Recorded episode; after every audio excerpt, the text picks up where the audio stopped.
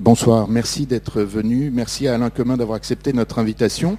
À l'origine, j'avais invité Alain Comin à venir parler dans le cadre d'un SAS du mardi matin. Et très euh, sincèrement, Alain Comin m'a dit une heure c'est trop court. Ah oui. Euh, voilà. Du coup, on organise cette, cette soirée. Merci d'être venu. Alain Comin est euh, sociologue de l'art. C'est euh, la- une, une référence dans, dans- dans le monde de l'art con- contemporain qu'il analyse sous un angle sociologique. Donc, il va s'agir d'acteurs, d'enjeux, de marché, de position, de position dominante, de géographie aussi. Et puis, vous êtes l'auteur de ce livre qui, que vous connaissez certainement, euh, Les stars de l'art contemporain, qui date de 2013 aux éditions du CNRS et vous êtes professeur à Paris 8. Absolument. Et vous étiez venu le 23 octobre ici à l'invitation des étudiants de l'ESSEC et de l'école du Louvre. Et étant présent, je m'étais dit que c'était dommage que les étudiants de l'IFM n'en profitent pas à plein eux aussi. Merci d'être venu. Merci beaucoup. Voilà, donc bonsoir. Euh, donc, comme Lucas Delattre vous l'a précisé, donc je suis sociologue, sociologue de l'art, essentiellement de l'art contemporain, euh, qui est mon, objet de recherche principal, mais également, euh, je suis pas totalement étranger au domaine sur lequel vous formez actuellement, puisque pendant cinq ans, je crois, si je me souviens bien, j'ai été directeur d'un DESS puis d'un master de gestion des industries du luxe et de la mode. Et donc voilà, je sais un petit peu les, questions sur lesquelles vous travaillez qui vous intéressent. Alors tout d'abord, un petit peu, que je suis universitaire, hein, je suis vraiment professeur de, sociologie, je vais d'abord commencer par vous tirer les oreilles, puisque moi je suis universitaire, ça ne me dérange pas, mais simplement ce que je dis toujours aux étudiants, aux miens, donc je ne vais pas me priver également pour vous le dire à vous ce soir, évitez quand même de vous mettre systématiquement dans les derniers rangs. Alors je pense que c'est pour ça que les architectes, quand ils construisent des amphithéâtres, construisent un mur au fond pour empêcher les étudiants de se mettre encore plus loin. Moi, ça ne me gêne pas parce que je suis universitaire, donc je vous connais, je sais comment vous êtes constitué en termes de psychologie, mais quand vous avez parfois des intervenants professionnels qui viennent, ils ont toujours l'impression que les étudiants sont très motivés ou moyennement motivés. Le fait que les premiers rangs soient remplis, et pas seulement par les enseignants, par les intervenants, fait une meilleure impression visuelle que quand les premiers rangs sont un petit peu clairsemés et quand les étudiants se mettent tout au fond. Voilà, donc je vous indique un peu le truc. C'est important quand même l'esprit de promotion pour représenter un établissement. Le premier contact, il est d'abord toujours visuel, donc pensez bien quand même, faites l'effort de ne pas vous mettre trop au fond. Voilà, puis sinon la deuxième chose également que je voulais vous dire, euh, c'est que quand les étudiants surfent sur Internet, comme je fais cours souvent comme ça, euh, parfois soit en histoire de l'art contemporain, soit en sociologie de l'art, en utilisant beaucoup de reproductions, beaucoup de slides, beaucoup d'images, et bien même si vous êtes face à moi, je vois si vous êtes en train de surfer sur Internet ou pas, parce qu'autour des écrans, ça fait un petit halo de couleurs différentes quand vous changez de page.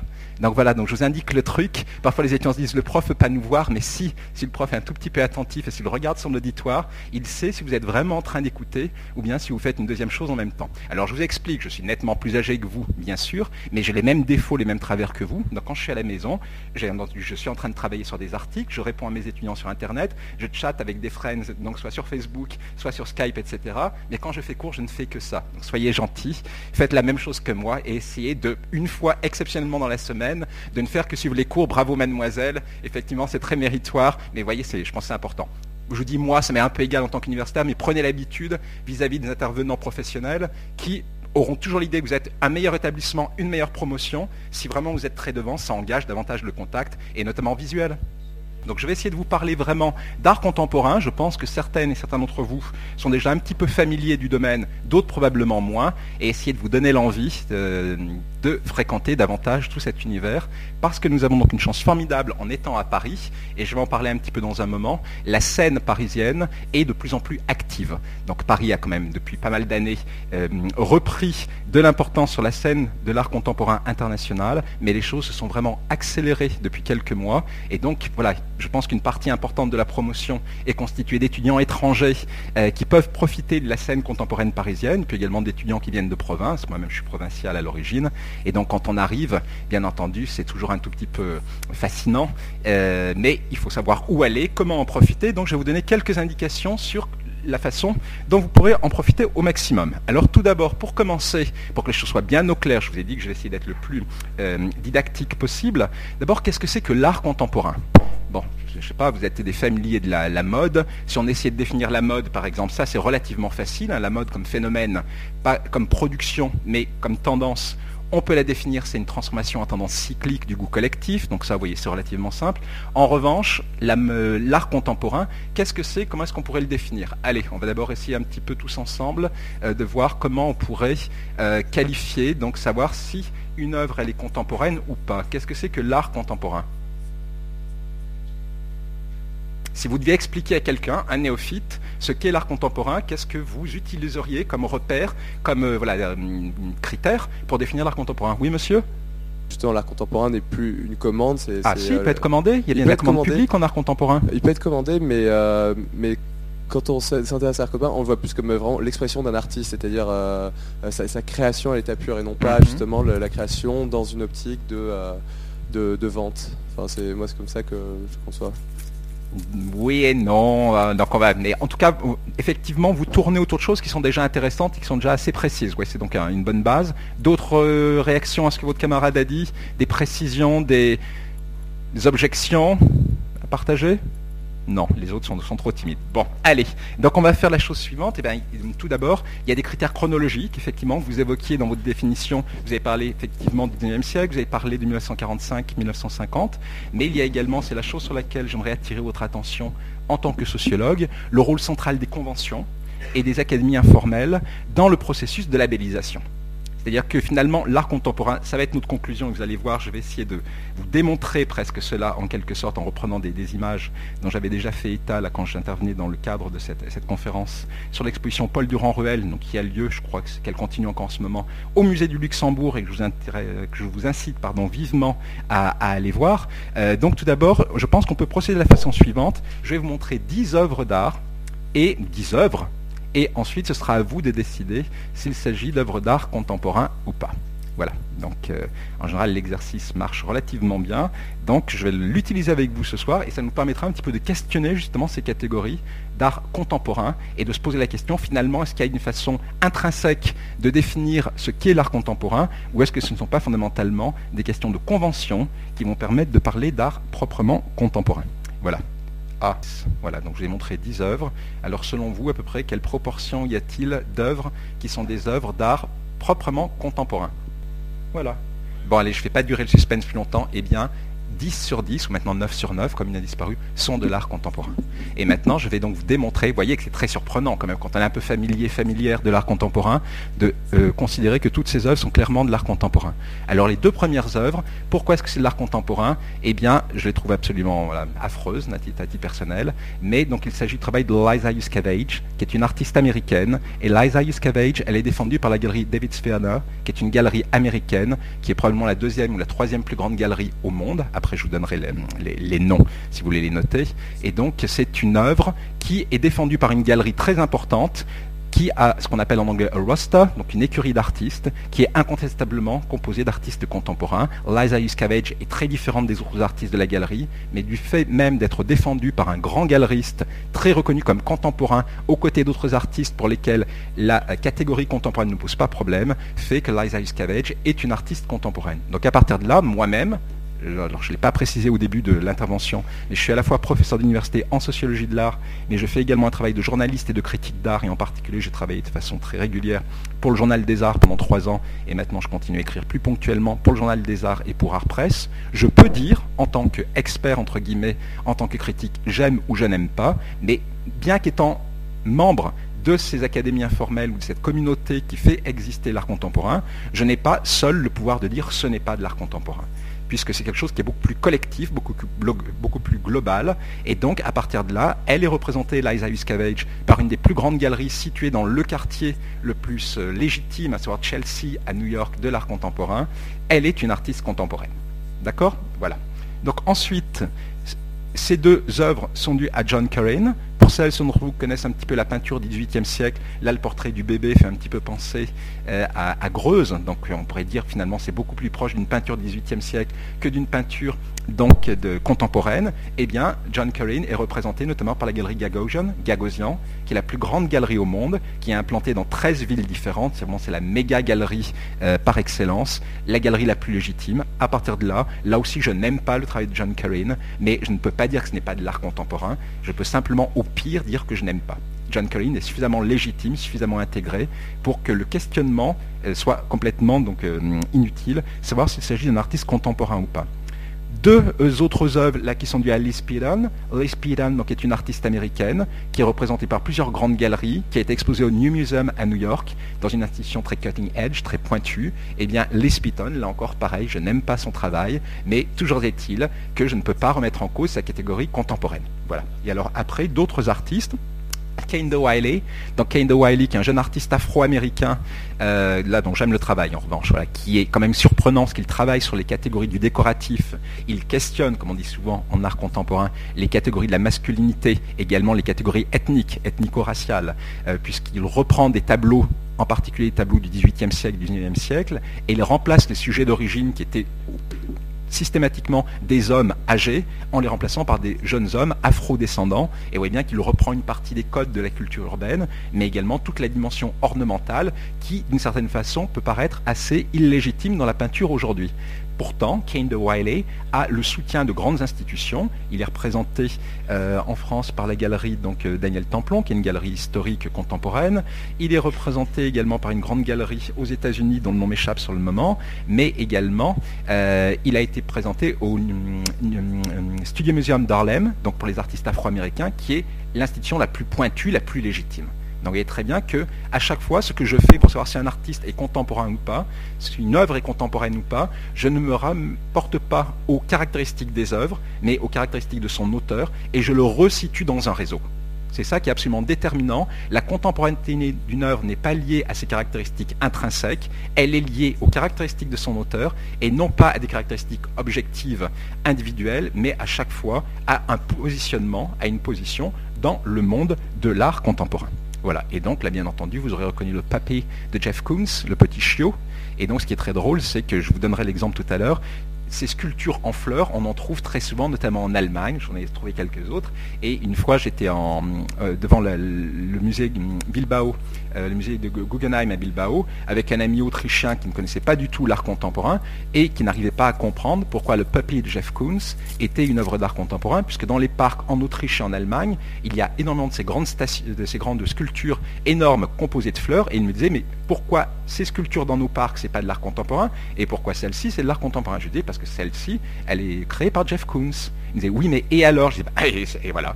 Tu as la réponse, c'est parce qu'elle est créée par Jeff Koons, et Jeff Koons étant un artiste contemporain, toutes ses œuvres deviennent, par essence même, des œuvres contemporaines. On ne peut plus questionner. Ce qui est fondamental, c'est l'artiste avant l'œuvre. Et là, bien entendu, vous aurez reconnu la fontaine, la célèbre fontaine de Marcel Duchamp, qui est donc un urinoir renversé, un ready-made, donc une œuvre créée par la seule volonté de l'artiste, donc la, fontaine de, Marcel Duchamp et l'acte fondateur, si vous voulez, de l'art contemporain avec la route bicyclette, le ready-made, donc ces œuvres créées dans les années 1910, complètement hors période, vous allez le voir par rapport aux critères chronologiques, mais qui pourtant font sens parce que la démarche est déjà la démarche qui après va se développer dans l'art contemporain.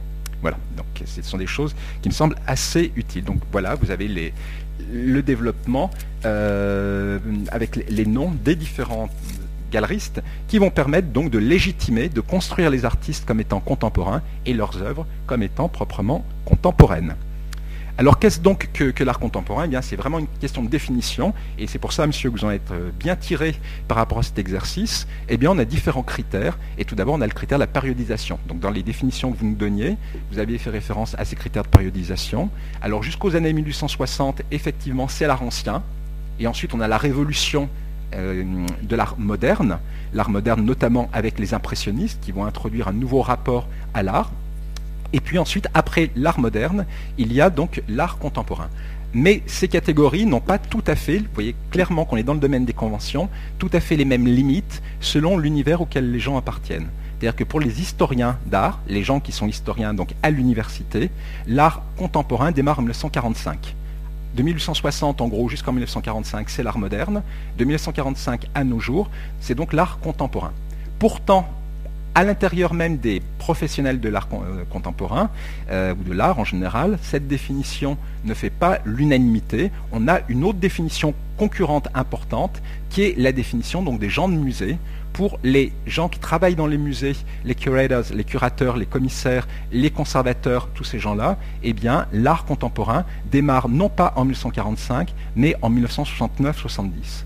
Alors pourquoi démarre-t-il à leurs yeux en 1969-70 Ils ne prennent pas ce grand basculement historique de la fin de la Seconde Guerre mondiale de 1945 comme une charnière. Eux, ils considèrent davantage un événement interne à l'histoire de l'art, qui est une grande exposition organisée en 1969 à la Kunsthalle de Berne, donc en Suisse, par un commissaire qui après allait devenir le plus important commissaire d'art contemporain de son époque, Harald Zeman. Et Harald Zeman a organisé donc en 1969 cette grande exposition aujourd'hui devenue mythique qui s'appelait When Attitudes Become Form, quand les attitudes deviennent forme. Et cette exposition de 1969 est restée tellement mythique dans le monde de l'art contemporain que voici donc euh, un an et demi, lors de la Biennale de Venise, la Fondation Prada avait recréé de toutes pièces la grande exposition. Et dans un palais vénitien, elle avait même recréé la Kunsthalle de Berne en essayant de figurer les murs, les radiateurs même tels qu'ils existaient dans euh, le bâtiment de la fondation, euh, pardon, de la, Kunsthalle de Berne à l'origine. Et ils avaient essayé de retrouver toutes les œuvres ou quand les œuvres n'étaient plus existantes, ils les figuraient au sol, vous savez comme sur les scènes de crime, quand on fait comme ça la, forme euh, du corps, et bien là ils faisaient pareil pour les œuvres, donc pour vous dire à quel point cette exposition a pu marquer les esprits. Et les gens par exemple génération qui était trop jeune, bien entendu, pour aller voir l'exposition 69 à la Kunsthalle de Berne, nous étions complètement fous on a fait la, file pendant des heures pour pouvoir aller voir et donc cette grande exposition mythique recréée de toutes pièces. Voilà, donc ça c'est vraiment la convention qui a lieu euh, parmi euh, les gens de musée 1969, donc 69-70, émergence de l'art contemporain. Et puis également, donc comme il y a des conventions qui sont proposés de façon concurrente, eh bien les maisons de vente aux enchères, les deux plus grandes dans le monde, ce sont Christie's et Sotheby's. Eh bien les maisons de vente aux enchères pendant très longtemps ont fait démarrer l'art contemporain en 45 comme les historiens d'art, et puis au fil du temps, elles se sont rattachées à la définition donc, des gens de musée. Et aujourd'hui, quand elles organisent des ventes aux enchères d'art contemporain, elles font démarrer les œuvres en 69-70. Et pour la période de 45 à 70, elles considèrent que ce sont des ventes d'après-guerre. Donc c'est ce qu'elles appellent les post-war sales ventes d'après-guerre, ou parfois post-war and contemporary, quand elles mettent les deux catégories ensemble. Vous voyez bien que tout ça montre une chose, à savoir ce sont des conventions, et les conventions peuvent évoluer. Et sinon, il y a encore une autre euh, définition que l'on peut mentionner, qui est la définition des douanes. Dans le cadre de la procédure d'exportation en France, eh on considère comme contemporaines toutes les œuvres de tous les artistes vivants aujourd'hui, et s'ils sont décédés, toutes leurs œuvres qui datent de moins de 20 ans.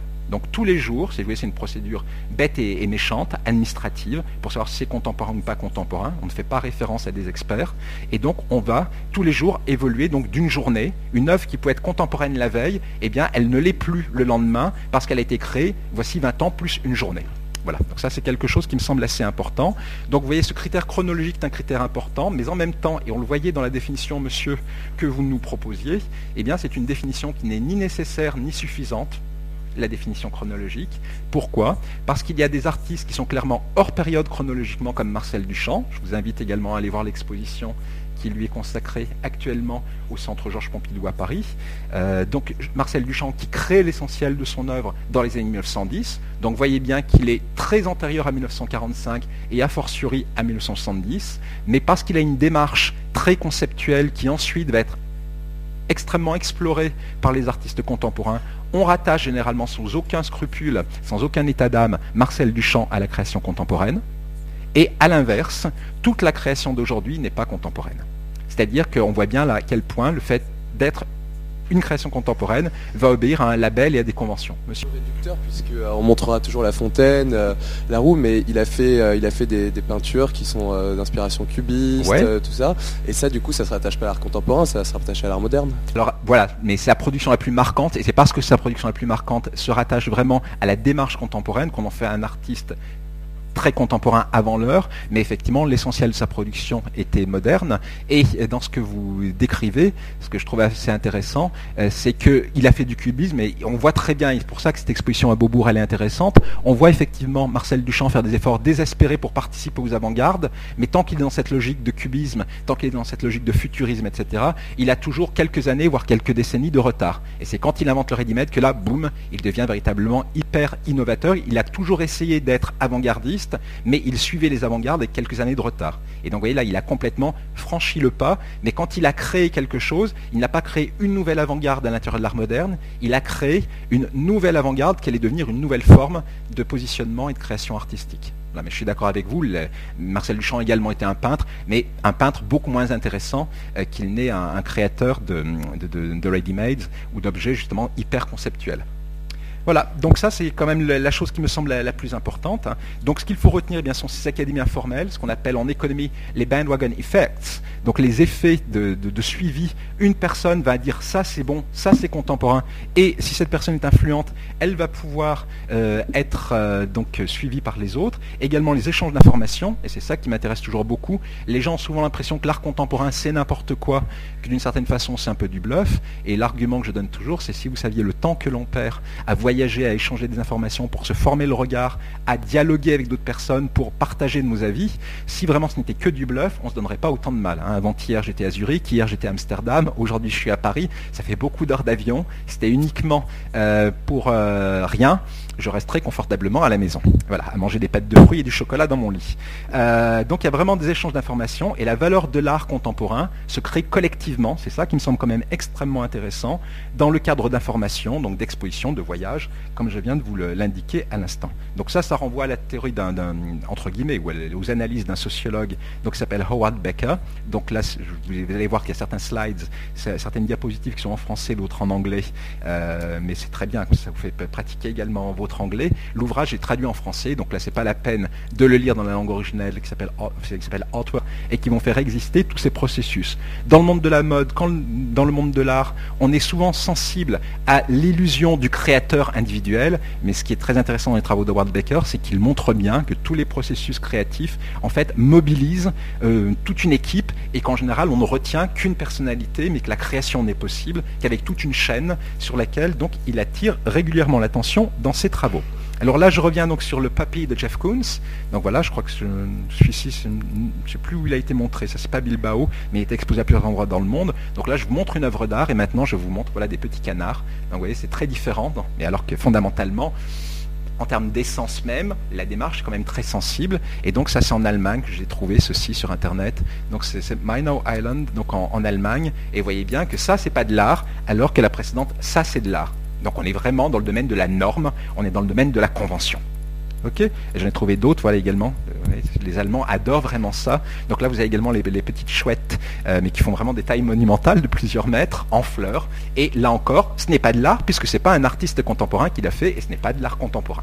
Donc vraiment pour essayer de vous convaincre que l'art contemporain est une question de convention. Alors voyez bien maintenant on revient à Jeff Koons. Donc Jeff Koons hein, quand même c'est un artiste particulièrement euh, apprécié, c'est le cas de le dire, puisqu'il a battu le prix euh, en vente aux enchères pour un artiste vivant avec un prix de 58 donc, millions de dollars en 2013 chez Christie's. Et donc là, cette œuvre que vous pouvez voir actuellement dans l'exposition de Jeff Koons au centre Georges Pompidou à Paris, eh bien le Balloon Dog, donc c'est la version rose fuchsia du Balloon Dog, celle qui appartient à François Pinault. Et pour vous dire à quel point ces œuvres sont désirables, il en existe cinq versions dans cinq couleurs différentes. Il y a la rouge, la bleue, euh, l'orange, la jaune et, et, ben, la rose fuchsia. Et elles appartiennent, les cinq, à cinq des plus gros collectionneurs d'art contemporain dans le monde. Donc acheter un Balloon Dog Jeff Koons, c'est par là même accéder au club très fermé des collectionneurs les plus riches, avec les œuvres les plus chères et les plus enviées. Voilà, donc il est quand même très habile. Euh, cette œuvre, il a réussi à la placer partout. Il y en a un seul qui l'a vendue, donc c'est Peter Brandt, un Américain, et je crois qu'elle a été achetée par les Émirats Arabes Unis. Et bien que le simple fait d'acheter une œuvre aussi iconique permettait à cette collection donc euh, émirati de se hisser immédiatement au rang des plus grandes collections d'art contemporain. Voilà. Vous voyez que vous avez quelques collectionneurs euh, qui euh, ont concentré un nombre très important d'œuvres de Jeff Koons.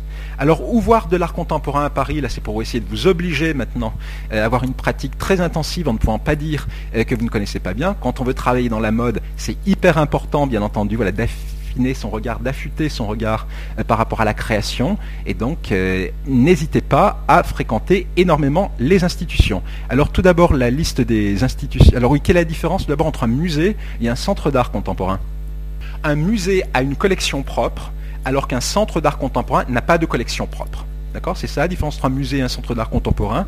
Souvent, les gens ne le savent pas.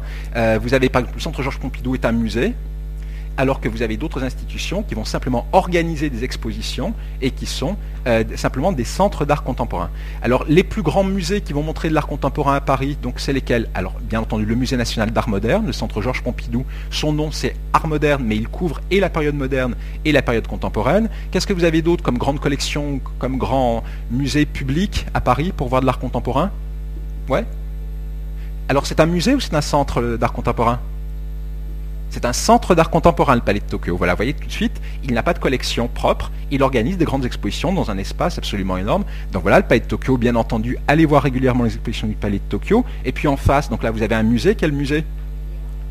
Ah non, de l'autre côté, effectivement. Galliera, c'est de l'autre côté de la rue, mais en face, euh, du même côté de la rue, vous avez le, le musée d'art moderne de la ville de Paris, qui lui, donc, comme son nom l'indique, est un musée et qui montre soit de l'art moderne, soit de l'art contemporain. Et en ce moment, il a quoi comme exposition, le musée d'art moderne de la ville de Paris?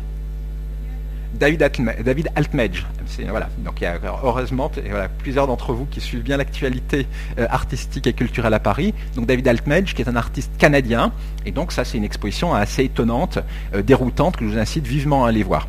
Donc voilà, vous pouvez faire d'une pierre deux coups en même temps, hop, Palais de Tokyo et euh, Musée d'art de la ville de Paris qui sont l'un à côté de l'autre. Et puis également d'autres endroits où l'on peut voir de l'art contemporain à Paris la Maison Rouge, qui est un excellent centre d'art contemporain. Voyez, alors, il y a une collection qui appartient en propre à Antoine de Galbert, mais qui n'est pas la collection de la Maison Rouge. Donc la Maison Rouge est un centre d'art contemporain. Elle est située où la Maison Rouge? Juste à côté, donc vous voyez, pour vous, c'est quand même très pratique. Elle est située le long du bassin de l'Arsenal. Donc allez régulièrement voir la Maison Rouge. Ce n'est pas un espace immense, mais c'est vraiment un endroit très accueillant. Et par ailleurs, ce sont des expositions, vous voyez, à taille tout à fait humaine. La sensibilité propre d'Antoine de Galbert, donc le, influe sur la programmation. La programmation de la Maison Rouge, on voit quoi en général comme forme d'art? Il y a deux choses qui lui tiennent particulièrement à cœur l'art brut, c'est-à-dire tout l'art des malades mentaux, l'art qui est l'art créé par des gens qui n'ont pas de formation artistique, et puis également tout ce qui se rattache plus ou moins directement à l'actionnisme viennois, très caca-pipi, vous voyez, un peu violent, etc. Ça, Antoine adore ça. Donc sa programmation, elle est un peu influencée par ces deux mouvements, euh, mais c'est quelque chose qui est voilà, très, très bonne qualité, c'est une, fondation donc privée, très intéressante à Paris. Autre fondation privée également que l'on a à Paris, parce que vous avez parlé de la Maison Rouge voilà, donc la Fondation Cartier qui existe depuis plus longtemps, la Fondation Cartier pour l'art contemporain qui elle est située où ça? Boulevard Raspail, qui a souvent des expositions, vous voyez, qui marchent très fort. Son plus grand succès à ce jour, ça a été donc l'exposition Ranmuek. Ranmuek a fait 300 000 visiteurs, c'est énorme. D'accord? Donc euh, n'hésitez pas à fréquenter également la fondation donc, euh, Cartier pour l'art contemporain qui fête son 30e anniversaire cette année. D'accord Puis vient d'ouvrir également, on va en parler tout à l'heure, la fondation donc Louis Vuitton pour l'art contemporain au bois de Boulogne avec le très beau bâtiment de Frank Gehry. D'accord Alors vous avez également d'autres endroits où vous pouvez voir de l'art contemporain, toujours. Vous avez également la fondation Paul Ricard, qui est très branchée jeunes artistes. Alors je vous indique, pour les vernissages, il y a plein de jeunes qui viennent notamment des écoles d'art, mais pas seulement. Et l'alcool, du groupe Paul Ricard coule à flot. Donc certes, voilà, comment attirer les étudiants pour aller voir des expositions culturelles, pas seulement le Ricard, mais ils ont également des marques de whisky et tout. Donc vous pouvez y aller, c'est plus sympa que de se rencontrer dans un café, les soirs de vernissage, donner rendez-vous à tous vos amis euh, à la Fondation Paul Ricard et passer une soirée gratuite à boire comme c'est pas permis accessoirement également à regarder les œuvres d'art. Voilà, vous avez également donc dans ces, autres espaces, vous avez également donc le plateau, hein, qui est le, donc le, site euh, du FRAC, donc du Fonds régional d'art contemporain. Et puis qu'est-ce qu'on aurait oublié donc comme espace? Pardon? Vous voyez également le BAL, donc effectivement, mais qui est un plus petit espace. Euh, je voulais vraiment chercher dans les, plus grands. Le MacVal, effectivement, à Évry, voilà. Euh, mais il, faut, franchir le périphérique. Et puis, on a dû faire à peu près le tour. Voilà, donc en tout cas, vous voyez, il y a quand même beaucoup de structures public ou privé à Paris, mais avec une logique donc de monstration sans logique de vente qui montre de l'art contemporain. Et puis également à Paris, vous avez donc les principales galeries d'art contemporain. Alors est-ce que vous avez déjà franchi les murs d'une galerie d'art contemporain? Qui parmi vous est déjà allé dans une galerie d'art contemporain? Bon, ben, c'est déjà pas mal, mais il faudrait tous y aller et prendre l'habitude d'y aller régulièrement. Pourquoi? Déjà parce qu'il n'y a pas à faire la file et c'est gratuit. Il n'y a pas à faire la file, c'est gratuit. Et vous avez vraiment la production des artistes. En général, quand une galerie prend un artiste dans son équipe euh, de, créateurs, elle lui consacre une exposition après tous les deux ans. C'est-à-dire que vous êtes vraiment en prise avec la création la plus contemporaine. C'est vraiment des choses qui, viennent d'être créées, en général, soit dans l'année, soit deux ans avant, au plus tard. Donc vous avez vraiment une création très très euh, en train de se faire. C'est gratuit, il n'y a aucun problème pour rentrer. Euh, contrairement à ce que les gens croient, ce sont des espaces qui ne sont pas du tout fermés. Donc regardez les calendriers pour les différents vernissages et n'hésitez pas à y aller donc pour vous familiariser avec la création contemporaine. D'accord? Donc ça c'est vraiment quelque chose que je vous incite à faire très vivement. Alors quelle galerie vous connaissez? Euh, voilà, la galerie Emmanuel Perrotin. C'est la galerie préférée des gens de mode. Donc la, galerie Emmanuel Perrotin, donc effectivement c'est une des plus grosses galeries à Paris, elle fait partie des trois ou quatre plus grosses euh, galeries. Elle est située où ça? Rue de Turenne, c'est bien, voilà, rue de Turenne, et elle a en fait maintenant trois espaces, hein, vous devez visualiser. Donc l'espace principal qui maintenant est sur deux niveaux, vous avez l'espace donc au fond quand vous traversez la petite impasse qui doit être l'impasse Saint-Claude, vous avez le second espace de la galerie Perrotin, et maintenant il y a à peu près un an, Emmanuel a ouvert un troisième espace, donc celui où il y a son, appartement, puis également le showroom, où il organise parfois des, soirées très courues des jeunes et en particulier des étudiants en mode donc sachez-le, là encore, la musique, c'est la musique la plus à la mode. L'alcool coule à flot. Euh, je suis même allé dans certaines soirées où il y avait des bars à caviar, voilà, ouverts même aux jeunes. Euh, je pense que les soirées coûtent horriblement cher, mais voilà, il est comme ça. Donc ce sont des soirées très très festives. Euh, et puis également, il y a des artistes très intéressants à voir dans cette galerie-là. Ok, donc la galerie Perrotin. Oui, ensuite, quelle autre galerie vous connaissez? Pardon? Oui, mais qui est une galerie beaucoup moins, euh, importante, celle-ci. Je cherche dans les, les, grandes galeries, mais enfin c'est bien aussi de la connaître, ouais. Voilà, Thaddeus Repac, c'est une très grande galerie. C'est probablement la plus grande galerie de, Paris, celle avec tous les artistes stars euh, allemands en particulier, la galerie Thaddeus Repac, donc qui est installée et à Salzbourg et à Paris, dans deux sites différents et à Pantin, on va la voir tout à l'heure. Donc effectivement, c'est aussi une galerie très intéressante, la galerie Thaddeus Repac. Suivez son activité, elle est située rue de Bellem, donc à côté de République, et prenez l'habitude de regarder donc sur les sites des galeries, les sites internet sont très bien faits, regardez par exemple les jours de vernissage, mais pas seulement, et les samedis, faites-vous comme ça à euh, un petit parcours pour voir justement la création la plus immédiate, euh, pour vous familiariser avec ça. C'est très important pour euh, votre sensibilité mode. l'air du temps, c'est non seulement l'air du temps dans la mode vestimentaire, mais c'est également la création de façon beaucoup plus large. Ok, voilà, donc rue de Bellem, la galerie Tadouz Repac, puis également le second espace à, Pantin. Oui, dans les autres galeries importantes? Kamel Menour, très bien. Donc Kamel Menour, elle a une particularité, cette galerie-là. Elle est située où ça? Très bien, rue Saint-André-des-Arts, donc elle est située rive gauche, vous voyez, c'est pratiquement la seule grande galerie située donc rive gauche. Donc Kamel, maintenant, il a trois espaces. Et alors là, je vous donne un truc, c'est les soirs de vernissage, la bière coule à flot pour les petits jeunes. Ils sont extrêmement gentils, extrêmement euh, accueillants dans cette galerie-là. Il y a un monsieur même qui vous ouvre la porte quand vous y allez, qui vous dit bienvenue, qui vous donne la feuille pour vous familiariser un petit peu avec l'art contemporain. Donc c'est une galerie, en plus, on est extrêmement bien reçu. C'est une ligne assez conceptuelle, mais conceptuelle ne veut pas dire forcément que les gens soient désagréables, bien au contraire. D'accord? Donc n'hésitez pas à fréquenter la galerie Kamel Menour, vous verrez que vous serez toujours très bien reçu. Ils adorent les jeunes également, là par principe. C'est pas du jeunisme mal placé, parce que Kamel euh, vient d'une famille donc euh, issue de l'immigration, n'était pas du tout sensibilisé à l'art par son milieu d'origine, et considère du coup que lui aussi maintenant a un travail de sensibilisation à faire auprès du public qui n'est pas a priori le plus réceptif euh, par rapport à l'art contemporain. D'accord Donc c'est aussi une très bonne galerie. Il y a trois, sites maintenant, donc la galerie de la rue Saint-André-des-Arts, le premier espace au-dessus du porche d'entrée qui est plutôt donc ouvert sur, euh, sur euh, invitation entre guillemets. Puis vous avez également la galerie de la rue du Pont de Lodi, donc qui est également un autre espace qui appartient à la galerie Kamel Menour, à peu près à 5 minutes à pied. Donc là aussi, essayez de tout faire. En ce moment, il y a une très belle exposition à la galerie Kamel Menour avec les photos de Marie Beauvau notamment. Donc euh, allez voir également si vous vous intéressez un peu à la photographie, ça fait partie des choses très intéressantes. Ok, oui?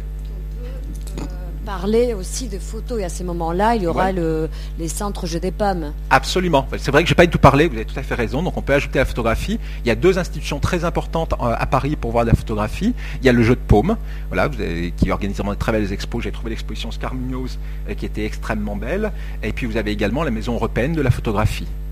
Ouais, mais vous avez tout à fait raison. Là, oui, je m'en tenais vraiment aux autres formes, aux lieux non spécialisés, mais ces deux lieux sont très importants. Il y a une petite galerie de photographie qui vient d'ouvrir au centre Georges Pompidou en sous-sol il y a à peu près maintenant trois semaines et un mois, qui a un petit espace. Donc les deux espaces principaux sont quand même le jeu de paume, euh, donc le jeu de paume à l'intérieur du jardin des Tuileries, et puis la maison européenne de la photographie dans le Marais. Donc là aussi, prenez l'habitude d'y aller. Je vous signale également que le jeu de paume, une fois par mois, est gratuit pour les étudiants. Je crois que c'est le premier mardi du mois, ou en tout cas c'est un mardi, et ils essayent d'enrichir en plus la programmation avec exposition, puis également tout un travail de médiation autour de l'exposition en cours. Donc euh, oui, c'est pas le facteur économique qui doit vous euh, freiner. Et également, je vous rappelle que les musées euh, municipaux de la ville de Paris sont gratuits. Donc le musée d'art moderne de la ville de Paris, les collections permanentes, c'est gratuit. Euh, dès que c'est un musée municipal, c'est gratuit. Puis également des endroits euh, qui sont peut-être, j'en ai pas parlé tout à l'heure parce que c'est plus ponctuel pour l'art contemporain, mais par exemple au musée d'art et d'histoire du judaïsme, il y a régulièrement euh, des expositions qui peuvent être des expositions hyper contemporaines, comme actuellement pour Nina Perec, Myrna, pardon, Myrna Perek. Euh, donc là, c'est une très belle exposition voilà, sur le, vivre ensemble entre Israéliens euh, de confession juive et Israéliens donc d'origine arabe. et le musée d'art et d'histoire du judaïsme, c'est pas le musée d'art et d'histoire des juifs, c'est le musée d'art et d'histoire du judaïsme. Donc pour tous les tous les gens qui veulent y aller. Donc parfois les gens ont une idée fausse de ce musée dans un très bel hôtel particulier à l'intérieur du Marais. Donc là aussi, allez voir le musée d'art et d'histoire du judaïsme. C'est partie des endroits culturellement très très intéressants à Paris. Ok, voilà donc autre galerie également, peut-être que vous connaissez moins la galerie Le Long, parce qu'elle est un peu excentrée, elle est rue de Téhéran, mais vous voyez, je vous ai mis comme ça toute une série de galeries. La galerie Chantal Crouzel, euh, la galerie Daniel Templon, donc rue Beaubourg, la galerie Yvon Lambert, donc là a fermé il y a quelques semaines, la galerie Almin Reich, et puis la galerie Nathalie Obadia. Là, je pense qu'on est à peu près dans la dizaine de galeries, si vous voulez, la plus importante à Paris. Et puis également, j'en ai mis deux un peu à part. Donc deux galeries américaines, la galerie Gagosian, donc Gagosian, dont j'ai dit qu'elle a implanté, donc il y a 13 euh, donc, galeries dans le monde, dont une à Paris et une dans les environs de Paris. Et puis également la galerie Marianne Goodman. Donc ça, je pense, ça fait partie des endroits où ce serait bien, qu'en tant qu'étudiant qui est amené à travailler sur l'air du temps, à travailler sur la, création d'aujourd'hui, eh bien, vous soyez régulièrement euh, amené à les fréquenter. Voilà, faites-vous des petits circuits entre amis. C'est quand même des choses qui sont très très agréables à faire. Et puis ça peut vous interpeller après, voilà, vous sensibiliser. Mademoiselle, oui?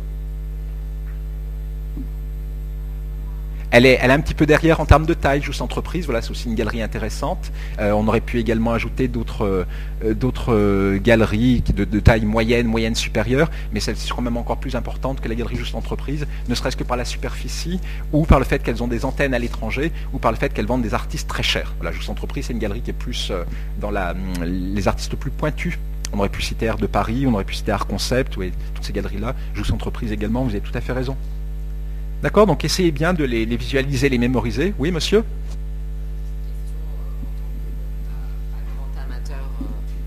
d'art enfin, sur ce point, mais quand on va dans une galerie ou dans un musée, est-ce que selon vous, justement, quand on quand on n'a pas été sensibilisé à l'art contemporain, est-ce qu'il existe des clés de lecture ou des choses auxquelles on doit faire attention? Est-ce que c'est la matière? Est-ce que c'est la forme? Est-ce que ça a été l'intention de l'artiste? Voilà, quand on est un peu novice et pas, enfin, pas très. Ouais, ouais. Voilà. Est-ce qu'il y a des choses vraiment sur lesquelles on, on doit, enfin des angles d'attaque? Alors je pense que le plus simple, vous voyez, tout d'abord, c'est de fréquenter les galeries peut-être les plus importantes, qui vont avoir tendance à avoir des artistes. Euh, souvent, la carrière d'un artiste se déroule en, plusieurs phases, et au cours du temps, on rejoint des galeries de plus en plus établies. Donc si vous arrivez dans ces galeries déjà un peu plus établies, un peu plus importantes, vous aurez des artistes dont probablement euh, le positionnement sera un petit peu moins déroutant que c'est dans les galeries plus cutting edge, dans les galeries plus expérimentales, où parfois ça peut être assez euh, abscon. Et puis également, ce qu'il faut savoir, c'est que vous avez toujours une banque euh, dans les galeries la banque d'accueil, quoi. Alors les gens sont plus ou moins aimables sur l'établissement, mais il y a toujours une feuille qui est un peu le communiqué de presse et qui vous donne des clés pour comprendre ce qui est accroché sur les murs. Donc là, n'hésitez pas à le demander, ou alors à le prendre, même carrément, en général, il est en libre accès mais c'est tout à fait bien, oui, je vous dis, et surtout n'hésitez pas, si les gens sont désagréables avec vous quand vous rentrez dans une galerie d'art, ne vous inquiétez pas, c'est pas vous qui êtes disqualifié, c'est que les gens sont mal élevés. Mais une galerie, c'est un espace ouvert, commercial, ouvert à tous. Euh, il ne faut pas non plus que les galeries, se racontent trop d'histoires. Et ils n'ont pas des centaines de milliers de visiteurs qui rentrent, sauf expositions très spéciales, à part les expositions Garouste à Paris et les expositions Pierre et Gilles, qui sont vraiment les expositions qui attirent des dizaines de milliers de visiteurs. En général, dans les galeries d'art contemporain, il n'y a pas une foule immense. Donc quand ils ont des visiteurs, la moindre des choses, ce serait qu'ils les reçoivent de façon correcte donc je vous dis, prenez cette habitude-là, dites-vous bien que la grossièreté dont on pourrait très éventuellement faire preuve envers vous, elle ne vous disqualifie pas du tout, c'est un endroit qui est fait pour recevoir du public. Voilà. Ok, voilà. Alors euh, donc là, si vous suivez de près l'actualité artistique à Paris, donc pour m'assurer que vous avez suivi euh, ce qui s'est passé au cours des dernières semaines, eh bien tout d'abord, vous savez donc que le, quartier des galeries d'art à Paris, hein, c'est le Marais, donc le troisième arrondissement essentiellement. Donc, autour du centre Georges Pompidou.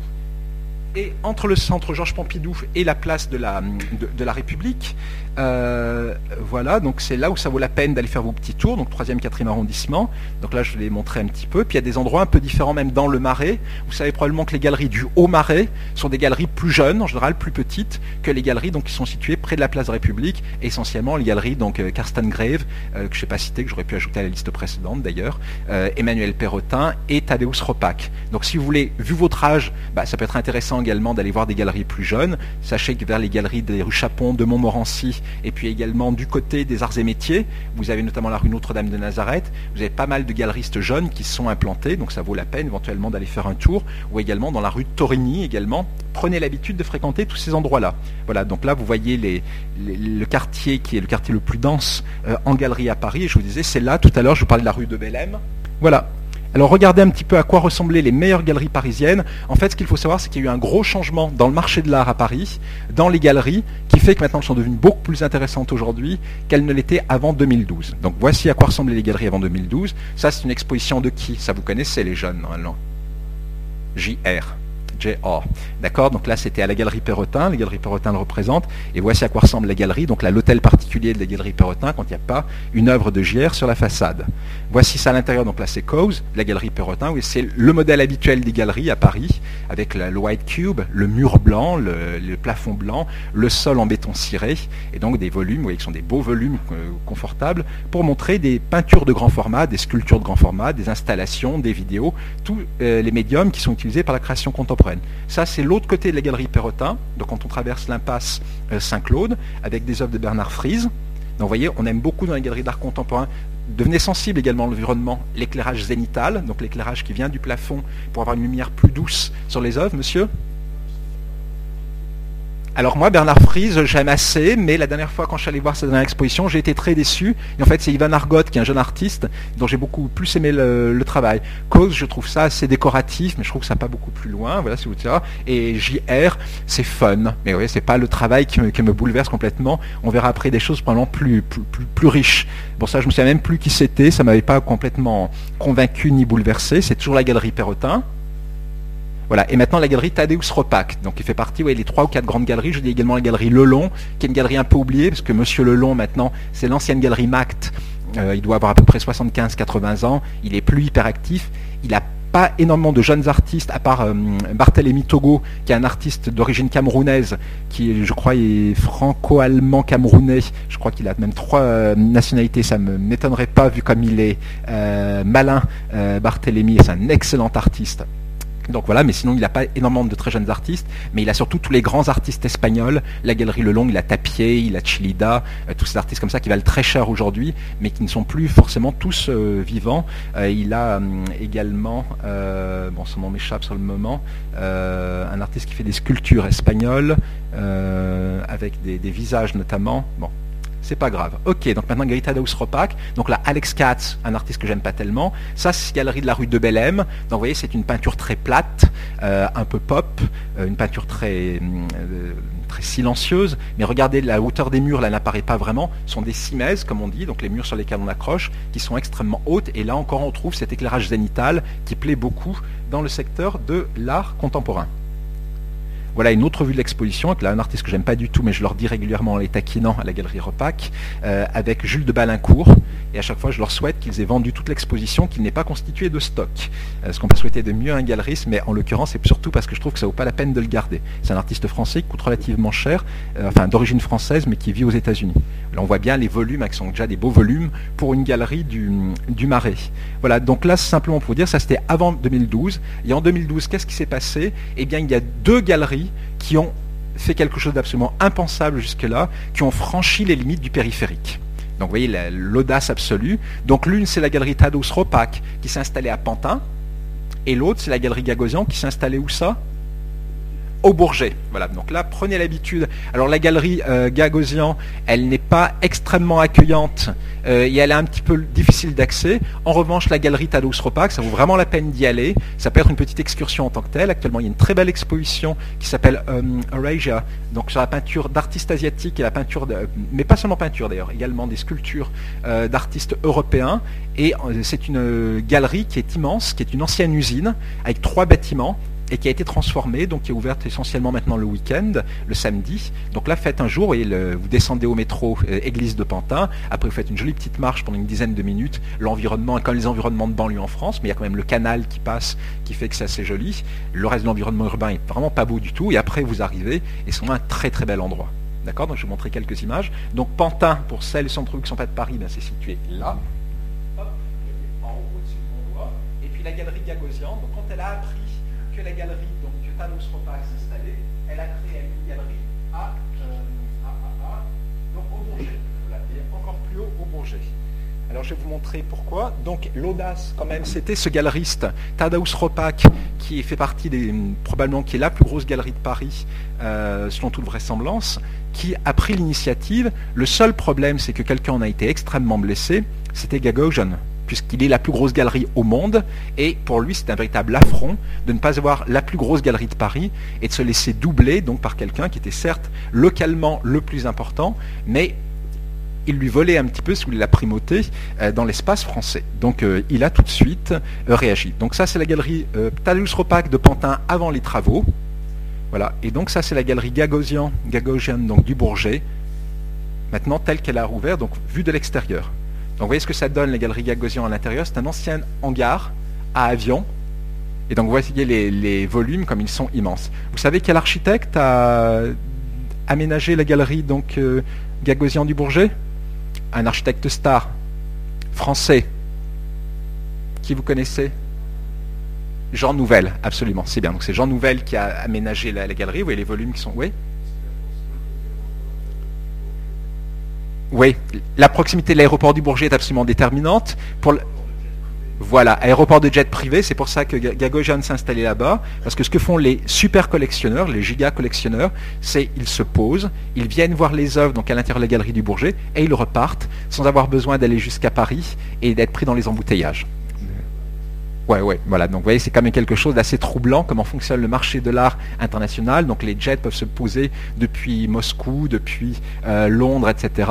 Ils arrivent et ils repartent après avoir vu les œuvres qui les intéressent. Et vous voyez, les volumes sont des volumes absolument énormes. Donc, ça change complètement l'échelle euh, du marché de l'art à Paris.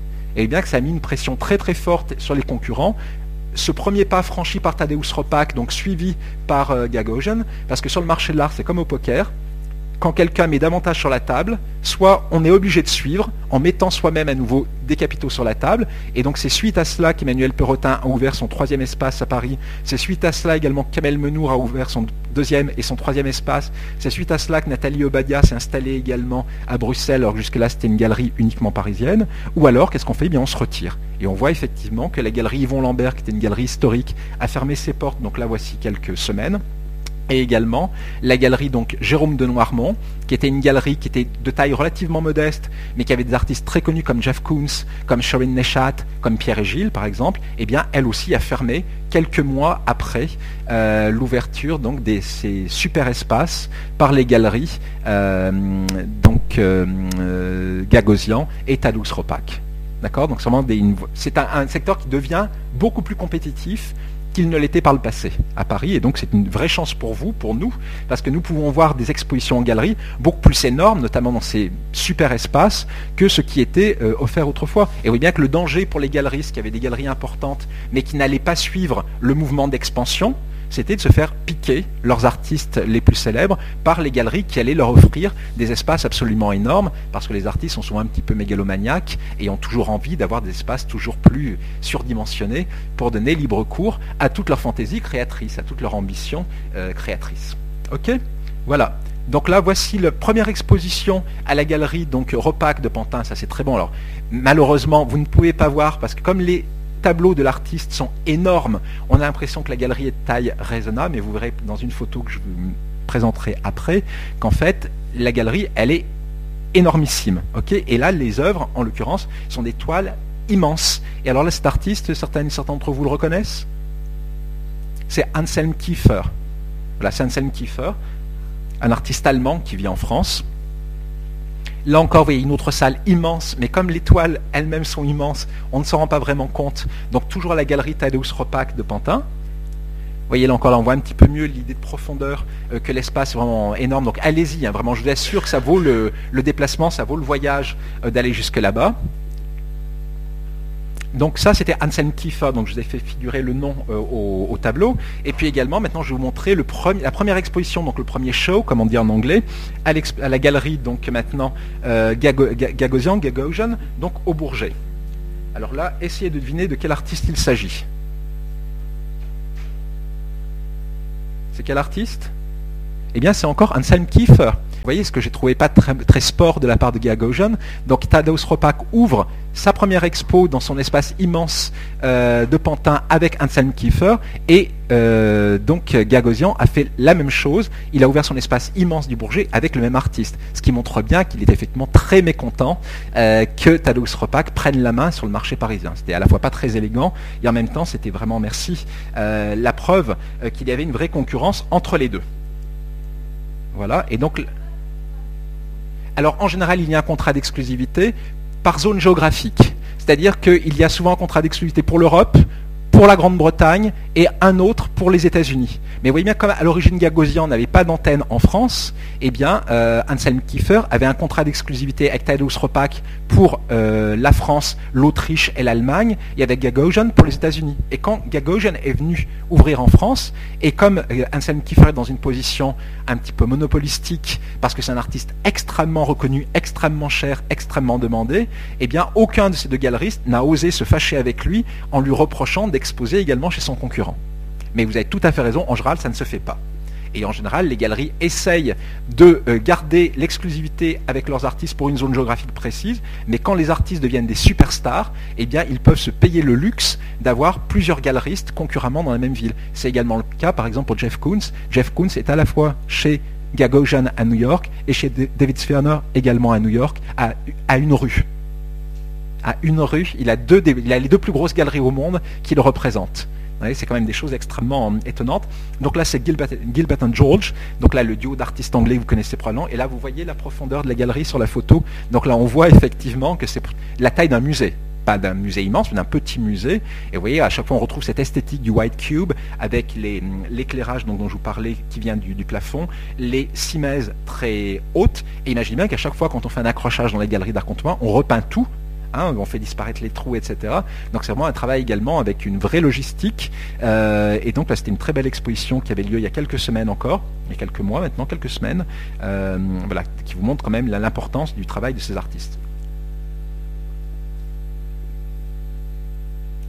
Alors donc maintenant en 2014, pour euh, vous renvoyer à l'actualité artistique du moment, eh bien vous savez que le musée Picasso également réouvert. Donc allez hop, tous les étudiants, euh, obligatoirement, il faut aller découvrir quand même le musée Picasso depuis sa réouverture. Il a complètement changé d'ampleur, il y a beaucoup plus d'espace d'exposition.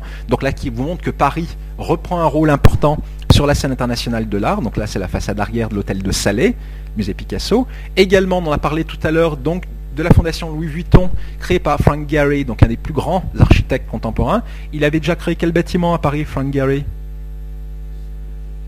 Ce qui est devenu la Cinémathèque, qui a longtemps été l'American Center à Bercy. C'est dans le parc de Bercy ce bâtiment, donc c'est Frank Gehry. C'était un désastre architectural parce que Frank Gehry est plus un sculpteur qu'il n'est véritablement un, architecte. Euh, il n'aime pas qu'on lui dise ça, mais on voit bien que c'est la beauté du bâtiment, le, geste architectural très fort euh, qui le, mobilise. C'est un architecte qui rompt avec le fonctionnalisme. Hein. Les espaces ne sont pas pensés avant tout pour l'usage qu'ils vont devoir remplir, et parfois ça pose des problèmes comme ça on posait à American Center, les gens se plaignaient beaucoup parce que Frank Gehry avait fait par exemple dans le restaurant, une cuisine immense et une salle pour les clients qui était toute petite. Donc vous imaginez bien qu'à partir de là, le restaurant était structurellement déficitaire, puisqu'on pouvait mettre très peu de couverts par rapport à l'espace de la cuisine. Et il avait fait la même chose également pour la salle de spectacle. Il y avait une scène qui était très grande, des coulisses qui étaient très grandes, et très peu de fauteuils pour accueillir le public. Donc monter un spectacle non déséquilibré financièrement dans ces conditions-là, c'était pratiquement une gageure. Voilà, donc euh, là, il s'est quand même euh, un tout petit peu forcé euh, par rapport à, l'espace d'exposition, mais c'est pas en général son souci premier. Son souci premier, c'est le geste architectural très fort, c'est le fait justement qu'il n'y ait plus clairement de murs et de plafonds, euh, qu'il n'y ait plus véritablement comme ça de, rupture entre les deux, le fait de travailler sur les fenêtres, déconstruire le bâtiment, tout ça, c'est une démarche très très inspirée par une démarche créatrice presque plus de sculpteurs que d'architectes fonctionnels. Encore quelques images, donc là, allez-y, hein, bien entendu, c'est un petit peu loin, alors c'est vraiment à l'autre extrémité de Paris, en étant en bois de Boulogne, mais bon, vous pouvez faire une petite excursion et vous savez probablement qu'il y a eu un débat qui a surgi, euh, puisque comme c'est une fondation privée, c'est malgré tout un bâtiment qui a bénéficié à peu près de la moitié de subventions publiques grâce aux lois sur le mécénat en France. Et certains trouvent maintenant que le prix d'entrée est quand même un petit peu élevé, puisque vous savez peut-être que pour le plein tarif, le coût est à 14 euros et euh, l'offre famille, elle est à 32 euros donc c'est quand même un coût qui n'est pas négligeable. Et les enfants, oui, on, doivent payer depuis l'âge tendre de 3 ans. Donc vous voyez que c'est quand même pas extrêmement social euh, comme tarif. Mais bon, il y a quand même un tarif étudiant, donc essayez, quand il y a des journées portes ouvertes, des choses comme ça, de vous infiltrer euh, pour bénéficier quand même de la Fondation euh, Louis Vuitton. Et c'est un très bel espace. La conservatrice, la directrice de la Fondation Louis Vuitton, c'est qui? Suzanne Paget, qui est l'ancienne directrice du musée d'art moderne de la ville de Paris. C'est une femme à poigne, et c'est pour ça que Suzanne a réussi à négocier avec Frank Gehry pour avoir des espaces d'exposition qui lui convenaient davantage euh, que dans d'autres bâtiments que Frank Gehry a pu construire auparavant. Voilà, alors là également, vous avez probablement suivi la polémique euh, qui a émergé autour de l'œuvre de Paul McCarthy. Donc c'est un artiste américain qui est né en 1945 à Salt Lake City. Donc Salt Lake City qui a la spécificité d'être une ville très mormone, donc très puritaine aux États-Unis. Et euh, Paul McCarthy, lui, il est très très déjanté, il est très voilà un peu obsédé, très très caca-pipi également. Et donc il a créé cette Chocolate Factory à la Menée de Paris, donc en 2014. Et donc là vous avez effectivement ces ravissantes jeunes femmes qui sont parfois des hommes, euh, donc euh, qui portent une perruque blonde et qui fabriquent donc des chocolats à longueur de journée dans un bruit un peu étourdissant, un petit peu violent. Voilà, donc on voit encore ces sympathiques ouvrières. Et donc là, vous voyez donc la production de Paul McCarthy. Donc tout le monde aura bien reconnu qu'il s'agit de sapin, de sapin en chocolat. Voilà, donc vous avez le modèle du sapin en chocolat euh, à droite, et à gauche, vous avez le petit Père Noël qui tient son sapin en chocolat. Vous savez également, j'insiste beaucoup, en fait, c'est pas vraiment un sapin en chocolat que tient le Père Noël, c'est une fontaine à chocolat. Voilà, donc vous voyez bien, on peut y voir tout ce que l'on veut. Et donc ce qui était très drôle, c'est bien entendu la polémique que ça a suscité. Donc vous avez également donc cette œuvre qui a été installée donc pendant la FIAC sur euh, la place Vendôme et donc qui a fini par être vandalisé au motif que ce n'était pas de l'art. Il y a des gens qui disaient ce n'est pas de l'art, ce n'est pas de l'art. Et en fait, cette œuvre dans laquelle vous pouvez voir tout ce que vous voulez, ce n'est pas un problème. Paul McCarthy l'a appelé tree. Donc pour lui, c'est, il nous propose en tout cas d'y voir un arbre. Un arbre et plus particulièrement un sapin. Voilà. Euh, donc je n'ai pas voulu marquer le titre de l'œuvre pour ne pas défigurer cette magnifique sculpture. Là, donc c'est Tree, donc, et je dis, the artist was slapped in the face. Donc il a été victime de quelqu'un qui est venu le gifler et qui est parti en courant en disant mais vous n'êtes même pas français et vous venez donc nous imposer votre art sur la place Vendôme. Donc après il a dit on laisse tomber. Euh, et j'étais très reconnaissant moi-même à Paul McCarthy parce que deux ans avant à New York, j'avais vu donc dans sa galerie euh, euh, donc qui est une ancienne patinoire transformée en galerie. Donc pour dire jusqu'où va comme elle en, en plein Chelsea, pour dire jusqu'où va la mégalomanie des artistes, la mégalomanie également des galeries avec des espaces toujours plus immenses une exposition qui était franchement trash, avec des, pénétrations vaginales et anales, en veux-tu, en voilà. Et donc là, je trouvais qu'au moins c'est dans la suggestion. Ce qui était drôle, c'est trouve que ça a interrogé quand même de façon assez efficace les catégories de perception, les catégories justement de dénonciation sur ce que l'on ose voir ou pas voir, euh, ce dont on peut parler ou ne pas parler justement dans l'espace public. Mais là à penser que des petits-enfants allaient dire c'est un sextoy, ça me semble quand même très excessif, ou alors vraiment il faudra emmener les petits-enfants chez le docteur. Euh, voilà, ça m'interrogerait vraiment que des petits-enfants de 5 ou 6 ans voient ce qu'ils ne sont pas censés y voir. Et puis également dans les projets de choses euh, qui devraient donc survenir au cours des prochains mois, vous avez peut-être suivi également, donc là c'était également un bâtiment qui va être conçu par Jean Nouvel. Donc ça c'est sur l'île Seguin à Boulogne-Billancourt. Et donc là, ce bâtiment, le R4, euh, va être euh, aménagé par un spécialiste du transport des œuvres d'art. Donc, aura une fonction comme ça de lieu de stockage, mais également il y aura des galeries, il y aura donc des, espaces de création, probablement des ateliers d'artistes. Et donc, ça, c'est le bâtiment qui à l'origine, enfin le, le site, pardon, qui à l'origine avait été pressenti pour accueillir quelle structure, vous vous souvenez? Absolument. La Fondation Pinault, qui justement après a été découragée par les histoires d'autorisation d'urbanisme et qui a décidé donc de quitter euh, le site de l'île Seguin à Boulogne-Billancourt et qui s'est donc finalement installée à Venise, à la Fondation Grassi et à la Pointe de la Douane. D'accord? Donc voilà, donc ça c'est une autre structure qui montre bien, vous voyez, de quelle façon la métropole parisienne a pris une autre ampleur pour ce qui est de la création contemporaine. Jusque-là, elle s'arrêtait vraiment quand même aux limites du périphérique, à part le Macval à Ivry, mais qui souffre quand même un petit peu de son problème d'accessibilité. Et là, on voit que même des structures privées maintenant considère que le périphérique n'est plus une frontière infranchissable, puisqu'on a la galerie Gagosian au Bourget, la galerie Tadeusz Ropak à Pantin, et puis également on a donc le, R4 qui va être créé à Boulogne-Billancourt. Donc je pense que ça pourrait être bien, oui, même par exemple pour une structure comme euh, l'IFM, de nouer un partenariat avec la galerie Tadeusz Ropak pour essayer régulièrement d'aller voir leurs euh, expositions à Pantin. il y a un vrai côté ouverture euh, sur un public, et en particulier sur un jeune public. Alors maintenant, on va un petit peu continuer à parler donc, de ces choses que vous pouvez être amené à fréquenter. Parfois, je me suis rendu compte que les étudiants ne font pas bien la différence entre ces grands événements aujourd'hui qui sont de plus en plus marquants sur la scène de l'art contemporain. Donc la scène de l'art contemporain, elle est de plus en plus internationale. Et quelle est la différence entre une biennale et une foire d'art contemporain? Donc c'est une question que je vous pose. Ce n'est pas une question simplement rhétorique, c'est comment est-ce que vous expliqueriez la différence entre une biennale Qui parmi vous est déjà allé dans une foire d'art contemporain? Voilà, donc pas mal quand même, mais pas tous. Et dans des biennales d'art contemporain? D'accord, donc vous êtes plus orienté foire. Effectivement, c'est plus facile à Paris, notamment de fréquenter des foires d'art contemporain que de fréquenter des biennales. Alors que la différence entre une foire d'art contemporain et une biennale d'art contemporain? C'est une bonne réponse, ouais. Alors, vous pouvez illustrer, développer un petit peu? Alors normalement, les biennales, c'est tous les deux ans, mais il y a des biennales qui sont des quadriennales ou des penténales, mais c'est vrai qu'en général, normalement, une biennale, c'est tous les deux ans, comme son nom l'indique, ouais. Alors qu'une foire, alors qu'une foire est annuelle. Oui, mais c'est bien, dites-le, voilà, vous avez tout à fait raison. Alors vous avez tout à fait raison, une foire c'est annuel. D'accord, donc ça c'est une première différence. Autre différence encore?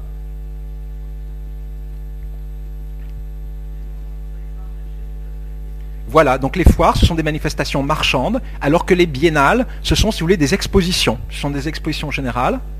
Ouais, ouais, ouais, c'est là encore c'est tout à fait pertinent. Voilà, vous voyez, deux choses qui les opposent. Alors, comment est-ce qu'on est sélectionné dans une foire? Qui est sélectionné dans une foire? Ce sont des galeries, absolument. Dans une foire, ce sont des galeries qui sont sélectionnées. Donc comment se passe le processus de sélection? Eh bien, pour participer une foire, les galeries soumettent un dossier, merci, de sélection. Elles présentent un projet, elles annoncent les artistes qu'elles vont exposer, et puis en fonction de la réputation de la galerie, en fonction de la réputation de ces artistes et en fonction de la qualité de son projet, euh, les galeries sont acceptées ou. D'accord Et donc, par exemple, lors de la FIAC, vous y avez juste à côté d'ici, donc Xavier officiel, euh, et donc il y a des galeries qui sont en candidateur. Pour vous donner par exemple une idée, la foire la plus importante dans le monde, c'est laquelle La plus prestigieuse? Art Basel, c'est la foire de Bâle. Et la foire de Bâle, il y a à peu près 300 galeries qui participent chaque année, et il y en a à peu près 800 qui se présentent donc qui présente ce qu'on appelle en anglais un application, donc il y a 800 galeries, et je vous dis 800 galeries, mais 800 galeries qui tentent leur chance. Alors il faut payer des frais de dossier qui varient selon les foires. Donc il y a beaucoup de galeries qui ne se présentent pas parce qu'elles savent de toute façon qu'elles n'ont aucune chance et pour ne pas perdre les frais de dossier. Donc pour vous dire à quel point ces foires sont devenues essentielles sur la scène internationale de l'art, c'est le meilleur moyen pour contacter des nouveaux clients. Faut pas imaginer, alors c'est parfois un peu étonnant, moi il y a des gens qui me, parfois qui me contactent et qui m'expliquent qu'ils veulent devenir comme ça galeristes et qui pensent qu'il suffit comme ça d'ouvrir une boutique, de présenter des artistes puis que les gens vont rentrer. Ben non, ça marche pas du tout comme ça. Absolument, ce qui est le quartier proche d'ici, la rue Louise Weiss, qui a été effectivement euh, une initiative des pouvoirs publics pour rendre ce quartier très moche. À l'époque, il n'y avait vraiment rien dans le quartier. Là, tout ce qui s'est développé depuis, c'est quelque chose qui a émergé plus tardivement. Mais moi, je me souviens avoir rencontré donc Emmanuel Perrotin il y a maintenant à peu près une vingtaine d'années. On a le même âge à, une année près. Et donc Emmanuel me jurait la main sur le cœur qu'il resterait toujours rue Louise Weiss et que jamais il n'irait dans le Marais parce que le Marais c'est un quartier bourgeois et que quand on faisait un vrai art justement daring, cutting edge et tout, on restait justement dans un quartier comme la rue Louise Weiss et la rue Louise bien entendu, au fur et à mesure que les galeries devenaient plus importantes, eh bien, elle le quittait. Elle quittait ce quartier pour aller dans un quartier plus central, avec de plus beaux espaces, que les espaces étaient également assez étriqués. Et puis la rue Louise il faut voir ce que c'était également. Il y avait du monde les jours de vernissage, donc une fois tous les deux mois à peu près, et le reste du temps, le quartier était désertissime. Donc il n'y avait personne, c'était désespérant. Voilà, donc euh, ça n'a jamais pris. Et donc le, projet ensuite a été abandonné, mais ça a joué quand même un rôle. Aujourd'hui, il ne doit plus rester guère euh, que la galerie justement Air de Paris. Et toutes les autres galeries qui ont commencé euh, rue Louise Weiss et qui ont survécu, eh bien, elles ont toutes rejoint pratiquement le quartier du Marais. Donc il y a des mouvements comme ça où ils se qui montrent bien qu'il y a des, des aires qui sont plus attractives pour les galeries que d'autres la concentration toujours quelque chose d'assez important. Donc ça, effectivement, ce sont des galeries qui vont être sélectionnées pour les foires, et il y a un véritable enjeu pour les galeries à être présentes dans les grandes foires, parce que c'est le meilleur moyen de rencontrer des collectionneurs et de développer euh, son, carnet d'adresses, son carnet de, clients potentiels. D'accord? Donc ensuite, euh, autre différence entre les foires et les biennales, en termes de durée, ça dure combien de temps une et ça dure combien de temps une biennale? Une foire, c'est, mademoiselle, oui c'est 4-5 jours en général, c'est 4-5 jours une foire. Il y a une journée professionnelle, puis après vous avez après 4 jours d'ouverture au 4-5 jours d'ouverture au public, mais pas plus. Donc vous voyez, c'est quelque chose comme ça de très bref. Alors qu'une biennale, c'est une grande exposition qui dure sur plusieurs mois. Et la plus importante des biennales, donc je vous ai parlé effectivement qu'est la biennale de Venise. Et bien la biennale de Venise, par exemple, elle ouvre fin mai et elle dure en général jusqu'à novembre-décembre. Donc vous voyez que c'est quand même un événement très long et qui a lieu tous les deux ans. Donc vous voyez que c'est vraiment un, événement de nature totalement différente et ça me surprend toujours beaucoup. Mais voilà, c'est parce que les gens ne sont pas complètement familiers forcément des deux types de manifestations. Mais comme les gens ne distinguent pas plus les foires et les biennales, je voyez que les caractéristiques sont extrêmement différentes entre les deux. Voilà, donc là, c'est les questions effectivement qu'on pouvait euh, se, poser. Alors, quelles sont les, plus importantes et quand ont-elles été créées? Alors, tout d'abord, pour les foires, eh bien, la foire la plus ancienne, c'est la foire de Cologne, qui aujourd'hui est devenue une foire relativement peu importante, mais qui a longtemps été une foire d'importance euh, majeure. Donc la foire de Cologne, elle a été créée en 1966, et puis après, vous voyez donc les autres foires euh, importantes dans, le monde, et notamment la foire qui est devenue en quelques années la plus importante et qui aujourd'hui écrase toutes les autres foires en termes d'enjeux, c'est la foire de Bâle. Donc Bâle, c'est situé dans quel pays? En Suisse, voilà, Basel. C'est euh, dans quelle partie de la, de la Suisse Suisse euh, alémanique, mais, mais, mais non, c'est surtout Suisse alémanique, mais elle est frontalière avec la France. C'est-à-dire que la, gare de Bâle, une partie de la gare est construite en France et une autre partie est construite en Allemagne. Et soyez euh, certains, les gens parlent très peu français alors qu'ils habitent dans une ville frontalière avec la France et qui sont dans un pays qui normalement est trilingue. Euh, voilà, donc c'est très étonnant.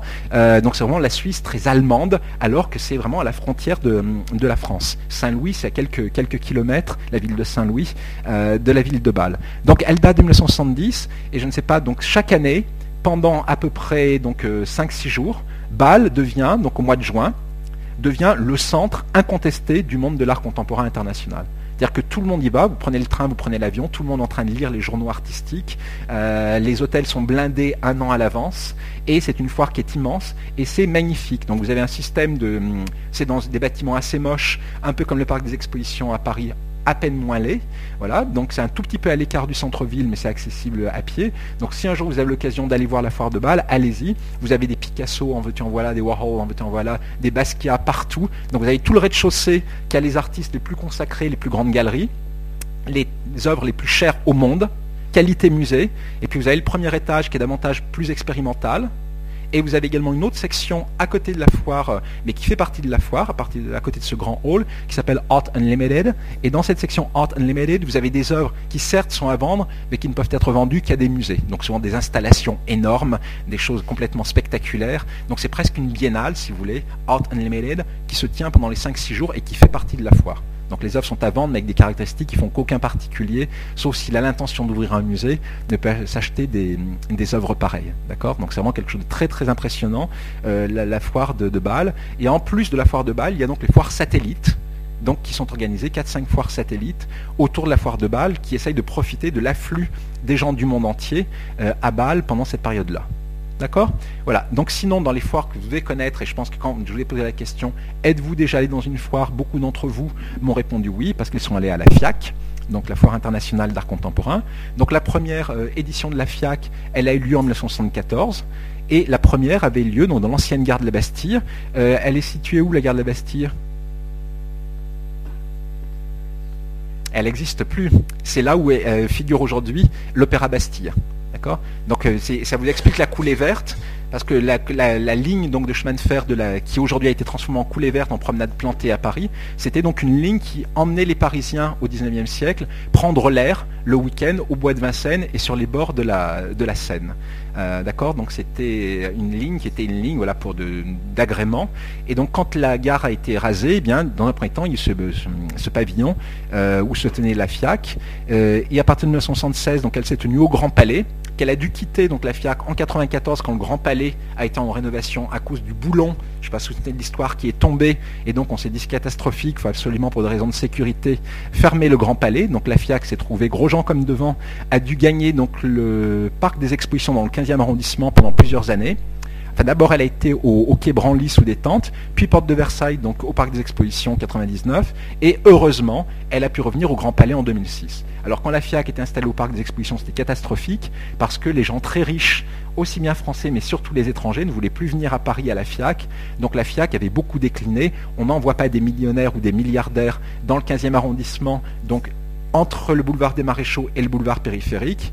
Et les grandes galeries, les galeries très chics, savaient de toute façon qu'elles ne réussiraient pas à avoir les grands collectionneurs internationaux, donc avaient déserté la, la FIAC. Et heureusement, quand la FIAC a regagné le Grand Palais à partir de 2006, qui est un endroit quand même magnifique, dans les beaux quartiers de Paris, avec tous les palaces à proximité, eh bien, elle a eu un nouvel avantage compétitif dont elle avait été privée donc à partir de 1994. D'accord? Donc le lieu est quand même très important pour le prestige d'une foire et pour son succès économique.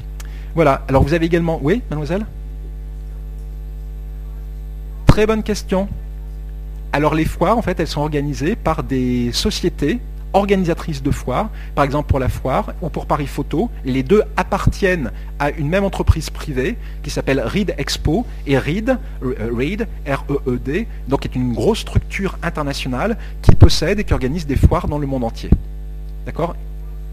Toutes n'appartiennent pas à Reed. Par exemple, vous avez Art Basel. Art Basel appartient à Art Basel. Et Art Basel donc, a décliné sa marque maintenant, comme je vous l'indique, par exemple, a décliné Art Basel en Art Basel Miami en 2001-2002, ou a créé Art Basel Hong Kong en 2013. Donc vous avez des structures comme ça, qui sont des structures d'événementiel, qui organisent les foires et qui vont vendre, en quelque sorte, qui font voilà, les, mètres carrés pendant la durée de la foire.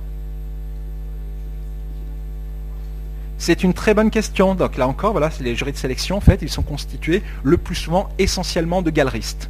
Avec une partie de galeristes qui sont les galeristes de la ville organisatrice de la foire, et puis également pour pas qu'il y ait trop de phénomènes justement de cooptation euh, et trop de localisme, eh bien on invite également à faire partie du comité de sélection quelques grandes galeries internationales très en vue.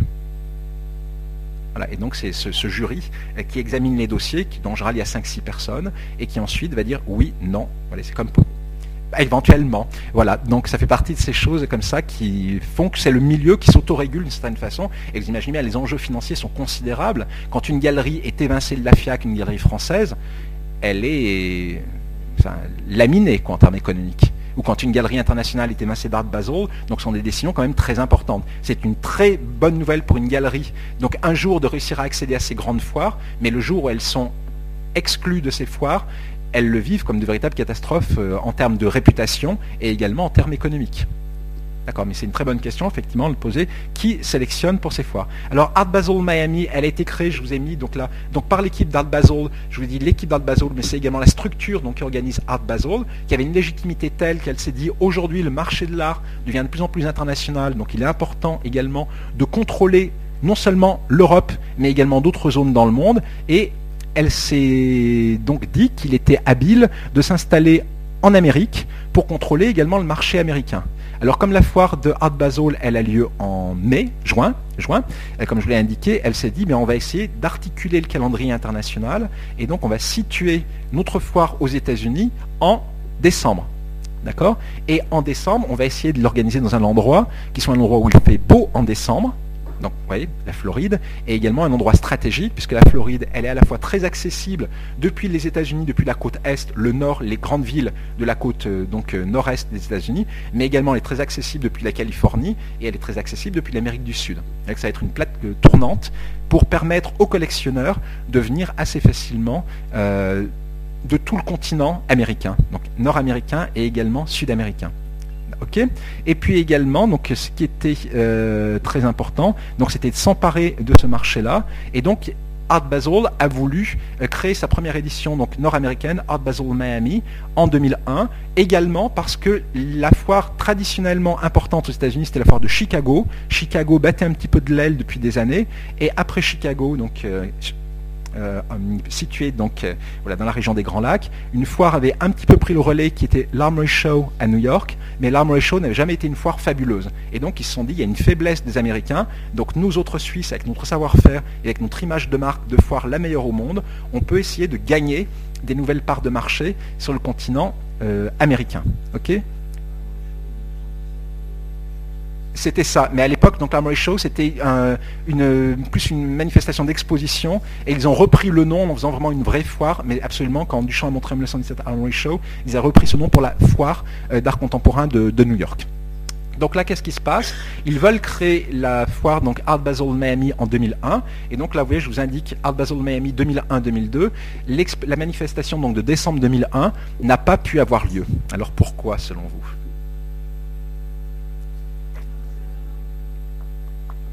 Absolument, à cause du 11 septembre 2001. Alors pourquoi est-ce que la manifestation euh, était compromise à cause du 11 septembre 2001 alors ça, c'est une des très bonnes réponses, parce qu'il n'y avait plus d'avions, les avions étaient clus au sol, il faut se remettre dans la, dans la logique de cette époque, l'événement traumatique. Pendant plusieurs jours, plusieurs semaines, les avions étaient cloués au sol, et puis après, il fallait donc que le trafic aérien reprenne normalement, il y a des files d'attente, là, donc ça avait complètement désorganisé. Et puis également, il y avait euh, deux autres problèmes qui se posaient. Pardon? Alors euh, c'était encore, il y avait effectivement, ça fait un troisième problème effectivement. Il y avait donc l'économie qui s'en trouvait complètement perturbée, mais également, alors je vais vous donner un autre facteur, le fait que les gens avaient souvent peur de voyager, de prendre l'avion, parce qu'entre septembre et quand les gens devaient réserver leurs avions, leurs hôtels pour décembre, et eh bien entre 11 septembre, quand le trafic aérien a repris, si je me souviens bien, c'était plutôt début octobre. Entre début octobre et les tout premiers jours de décembre, les gens quand même se disent mais est-ce que les attentats vont reprendre? Est-ce que l'insécurité aérienne, elle va être euh, aussi problématique? Puis surtout, il y a un autre facteur auquel on ne pense pas forcément, mais qui est un facteur déterminant et qui rendait impossible d'organiser Art Basel Miami donc en décembre 2001. Les, vous dites? Absolument, très bien. Les assurances. Les assurances, elles sont calculées les primes en fonction du risque. On ne savait rien du risque aérien donc entre septembre 2001 et vous voyez que les modèles de risque, ils sont fondés sur les modèles d'assurance, primes d'assurance sont fondés sur l'évaluation du risque. Et là, soudain, le risque devenait incontrôlable.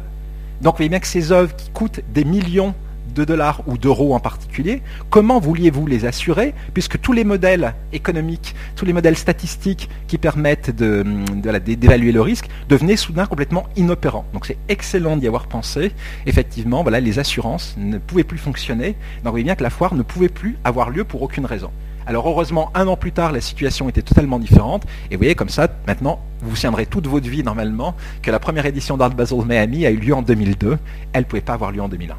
Le contexte politique, économique, géostratégique euh, l'empêchait complètement. Alors la foire principale concurrente de la, la foire donc de, Paris, de la FIAC, c'est Freeze, donc la foire de Londres, qui a été créée donc elle en 2003 et c'est la principale concurrente à la fois parce que géographiquement Londres et Paris sont deux villes très proches, mais aussi parce qu'elles ont lieu toutes les deux en octobre, à quelques jours euh, d'écart, et donc il est toujours un petit peu hum, difficile de se rendre dans les deux foires à la fois. Et comme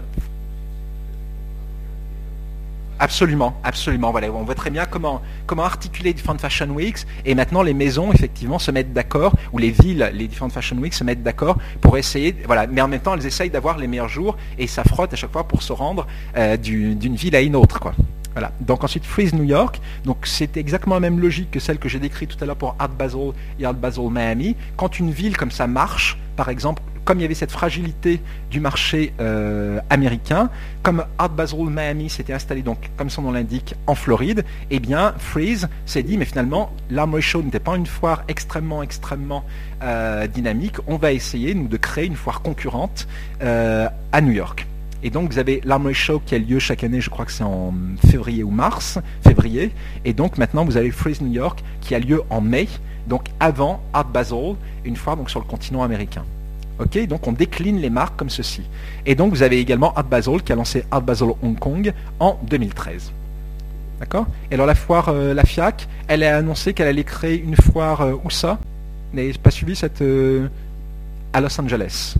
Donc la FIAC veut créer maintenant une foire à Los Angeles. Alors tout à l'heure, mademoiselle également, vous m'avez posé une question sur la photo. Là, il faudrait quand même ajouter effectivement Paris Photo, qui est l'une des foires les plus importantes dans le monde, si ce n'est la foire la plus importante pour la photo, qui a lieu dans quel endroit Au Grand Palais. Voilà, qui est vraiment une très très belle foire. Ouais à réaliser, c'est une petite foire qui accompagne la FIAC. C'est partie des foires satellites. On bien qu'elle arrive même en troisième, si vous déjà la FIAC. Maintenant, cette année, vous avez Off officiel qui s'est tenu ici. Vous avez à réaliser qui est une foire moins cutting edge, qui est plus sur un art déjà assez euh, convenu euh, entre art moderne et art contemporain. Voilà. Mais qui, accompagne la, FIAC.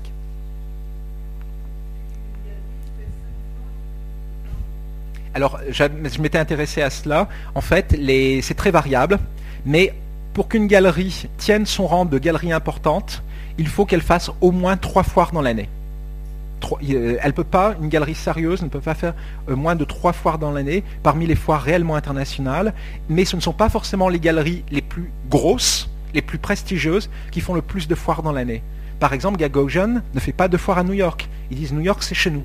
Donc on n'a pas besoin, quand les gens viennent pour visiter les foires à New York, ils passent chez Gagosian. Mais Gagosian ne va pas déchoir en allant faire les foires. Et vous ne devinerez jamais euh, quelle est la galerie qui est la plus active dans le monde. La galerie qui fait le plus de foires, euh, c'est la galerie Krinsinger, qui est une galerie autrichienne. Et bien que la logique, pourquoi la galerie Krinsinger fait autant de foires dans le monde, eh bien c'est parce que son marché national à Vienne est trop limité pour qu'elle puisse vendre à hauteur de ses ambitions finalement, les grandes galeries situées dans les grandes villes comme Paris, euh, Londres, Berlin ou New York, elles ont un marché qui est naturellement beaucoup plus étendu. Une galerie viennoise, une galerie belge, elles sont amenées à se déplacer beaucoup plus. Et les galeries françaises sont très dynamiques.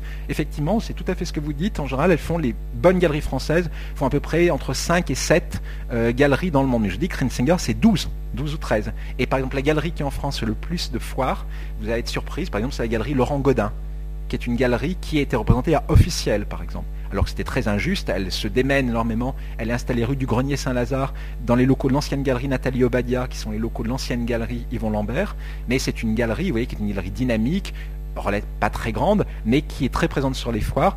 Voilà, donc, euh, mais c'est plutôt rare pour les galeries françaises. Les galeries françaises, en elles font 5-6, et c'est vraiment, donc Rensinger, je crois qu'elle en fait carrément 13 qui était vraiment numéro 1 incontesté dans le monde, euh, présente un peu partout, quatre coins du monde, dans toutes les foires. Oui, vous vouliez également, mademoiselle? Eh bien, les ports France, eh bien, c'est une bonne question également, là encore. Ce sont des zones dans lesquelles on peut euh, opérer des transactions sans euh, payer de droits, notamment de droits de mutation, de taxes, tant que les œuvres ne sortent pas euh, de la zone. Donc, c'est-à-dire, par exemple, que vous allez acheter un tableau, un tableau, par exemple, un, un Picasso, on va dire, à 10 millions d'euros, et vous n'aurez pas payé de TVA, vous n'aurez rien, aucune taxe à payer tant que le tableau reste dans le port franc. Et alors qu'il change de, propriétaire. Il est dans le port franc. Géographiquement, il est situé dans le port franc. Ce sont d'immenses, absolument, ce sont d'immenses entrepôts, c'est Fort Knox, si vous voulez. Ce sont des espaces complètement ultra sécurisés, euh, qui sont comme ça, voilà, des, espèces de blocs de béton. Et ce sont d'immenses entrepôts, avec souvent, par exemple, puisqu'il y a des transactions qui vont avoir lieu, si vous voulez, c'est un petit peu comme chez, euh, vous avez comme ça des, comme des caves, vous voyez quoi, les unes à côté des autres. Et puis, en plus, ces grands espaces sont euh, équipés de salons, puisque quand vous allez vendre, quand même, par exemple, votre Picasso, etc., eh bien, il faut que vous le présentiez aux gens dans de bonnes conditions. Donc vous avez des salons hyper luxueux, vous avez des espaces comme ça qui sont des espaces de vente, des espaces de monstration, et vous avez d'autres espaces qui sont des espaces de stockage, des espaces de stockage brut avec des niveaux de sécurité complètement insensés, puisqu'il y a des milliards euh, stockés comme ceci dans les ports francs. Et je vous dis, on ne paye des taxes quand ça sort, in fine, et donc entre-temps, on peut faire des tas de culbutes, on peut faire des tas d'opérations de vente et d'achat sans payer la moindre taxe ce sont des sociétés spécialisées, euh, des sociétés donc de, stockage euh, qui possèdent effectivement ces ports francs. Alors le plus important c'est le port franc de Genève. Il y a également un port franc à Singapour euh, et également à Luxembourg. on parle du projet donc là de créer ce port franc. Et on s'est posé la question quand justement ce transporteur s'est investi dans le projet donc là de l'île Seguin à Boulogne-Billancourt, si on allait créer un port franc ou pas, mais non, in fine, ce ne sera pas un port franc. Si, si, ça peut aussi être des galeries. Des galeries peuvent aussi, comme ça, disposer d'un espace dans un port franc. Des galeries ou des particuliers également très riches, euh, qui, comme ça, peuvent faire effectivement de, la revente euh, successive. Voilà, donc ce sont des cavernes d'Alibaba. Si vous voulez, comme ça, un, résumé très, très bref, ce sont des cavernes d'Alibaba où il y a des choses absolument merveilleuses, euh, qui sont un peu des espaces de non-droit d'une certaine façon, puisqu'on ne sait pas comment ce qui, s'y passe, etc. Voilà. On pense que dans les ports francs également, il y a beaucoup de marchandises volées, c'est toujours ce qui leur est reproché. Il y aurait probablement également dans certains d'entre eux des biens qui ont été spoliés aux juifs pendant la Seconde Guerre mondiale. Euh, les ports francs ont une réputation un petit peu sulfureuse, puisqu'ils sont complètement à l'abri des regards. Et régulièrement, et en particulier, vous voyez bien qu'on cherche comme ça pour implanter les ports francs, des pays dans lesquels les pouvoirs publics sont très très bienveillants euh, vis-à-vis du secret bancaire. Vous voyez bien un pays comme la Suisse et vous voyez bien un pays comme Singapour, et également sont très très attachés à la confidentialité du, business. Quoi. Et c'est pour ça que la France, justement, a refusé également, n'était pas très favorable à ce que l'on crée un port franc euh, sur l'île Seguin, alors que ça avait quand même été évoqué euh, à l'époque. Voilà. Donc là, vous voyez également d'autres fois que vous avez peut-être eu l'occasion d'entendre euh, Arco à Madrid, qui a été une foire donc, qui pendant assez longtemps a été une foire importante, mais qui aujourd'hui est une foire laminée pour deux raisons. Arco, eh bien à la fois parce que l'économie espagnole va très mal, alors parce que l'économie espagnole va très mal, le marché de l'art espagnol euh, se porte particulièrement mal également. Simplement pour information, en Espagne, lorsque des œuvres passent en vente aux enchères, là sont les données d'ArtPrice, une société qui produit des, données sur euh, les ventes aux enchères, 70% des lots sont ravalés, ne sont pas vendus en art contemporain. Donc, bien entendu, les gens essayent de ne pas vendre, puisqu'ils savent que s'ils essayent de vendre, ils ont toutes les chances de se voir euh, avec leur, euh, leur œuvre qui va leur rester sur les bras. Donc, même quand ils sont obligés de vendre, alors que l'offre est déjà peu importante, 70% des œuvres sont ravalées. Donc ça, c'est un premier problème pour Arco, donc la foire madrilène. Mais comme elle existait, eh bien, on continue à la tenir tous les ans. Également, un autre problème pour Arco, ça a été la création d'Art Basel Miami en 2002 puisque traditionnellement, les galeries sud-américaines, comme il n'y avait pas de très grandes foires dans cette partie du monde venaient participer à Arco. Et aujourd'hui, elles préfèrent logiquement participer à Art Basel Miami, qui en plus une fois est plus importante, et qui induit moins de coûts de transport qu'en traversant l'océan Atlantique pour venir participer à Arco dans un pays dont l'économie est sinistrée. Et donc c'est quelque chose qui est très important quand même dans le domaine de l'art contemporain. Et quand on pense au marché, ben, c'est que c'est un marché. Ça peut paraître un peu naïf de le dire comme cela, mais il y a vraiment des logiques qui euh, se rattachent au fonctionnement de l'économie de façon plus globale, au-delà du seul marché de l'art et au-delà, bien entendu, du seul secteur des foires à proprement parler ou des galeries euh, elles-mêmes. Et puis également la foire de Bruxelles, qui est aussi une jolie, une jolie foire, si vous avez l'occasion d'y aller, c'est une foire très agréable, parce que les gens, les Belges sont très, très gentils, très accueillants. C'est une foire de bon niveau, où on peut discuter également avec les galeristes. Donc là, c'est une foire également que je vous recommande à l'occasion. Vous savez également qu'en France, bon, on a la, FIAC, mais on a également d'autres foires. Euh, donc on a parlé de Paris Photo, puis également Art Paris, qui a lieu au printemps chaque année, qui est de moins bon niveau euh, que la FIAC. Mais bon, si vous avez l'occasion d'aller voir Art Paris, allez voir Art Paris quand même. Voilà, donc là j'ai fait une recherche euh, pour essayer de montrer justement où sont installées les foires. Et en général, plus une foire a un nombre d'exposants élevé, meilleure elle est. Alors pourquoi plus une foire a un nombre d'exposants élevé, meilleure elle est?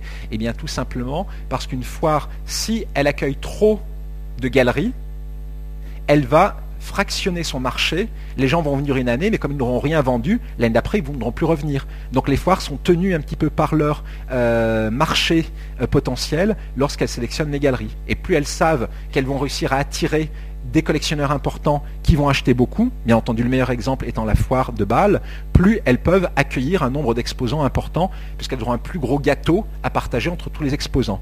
Une foire qui aura un marché potentiel plus faible sera obligée de limiter son nombre d'exposants, ou alors sera un fiasco et les gens ne voudront plus revenir. Donc vous voyez que la première dans le monde, eh c'était la foire euh, de la, foire de Art Basel, et la deuxième Art Basel Miami.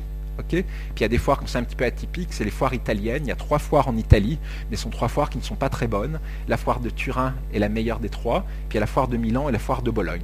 Mais elles ont trop de galeries italiennes, donc elles ne sont pas aussi internationales que les autres, euh, les autres foires. Vous voyez, donc là, si on voit où elles se tiennent par pays, si on fait la répartition de l'origine géographique par pays, on voit des phénomènes de concentration géographique extrêmement importants. Vous voyez par exemple sur cette carte du monde. Et puis on voit des zones également un petit peu spéciales, par exemple euh, l'Australie. Euh, qui est, le Japon, mais surtout l'Australie, qui étant tellement loin de tout le reste du monde, qui réussit un petit peu à bétonner son marché. C'est-à-dire que sur les foires australiennes, même si elles sont dites internationales, il y a quand même une très forte partie d'exposants locaux. Ça coûte une fortune de prendre l'avion et de transporter des œuvres jusqu'en Australie. Ce sont des voyages, et depuis l'Europe, c'est 24 heures de vol. C'est absolument insupportable. Voilà. Alors les biennales, eh bien hop, qu'est-ce que vous savez donc des biennales La plus ancienne, c'est laquelle Je l'ai montré. La biennale la plus ancienne, c'est la biennale de Venise. C'est la plus ancienne, c'est la plus importante dans le monde. La biennale de Venise, vous savez à quelle année elle remonte Elle remonte 1895. 1895. Alors elle est super euh, amusante euh, à visiter. Alors elle a lieu donc comme son nom l'indique tous les deux ans, la Biennale de Venise. C'est une des, c'est là probablement la biennale la plus importante dans, le monde et elle fonctionne de la façon suivante. Donc elle va avoir lieu l'été prochain. Si vous avez l'occasion d'aller à Venise, euh, emmenez votre amoureuse, emmenez votre amoureux à Venise si vous en avez, et sinon partez avec des amis. L'amitié est également une chose très belle.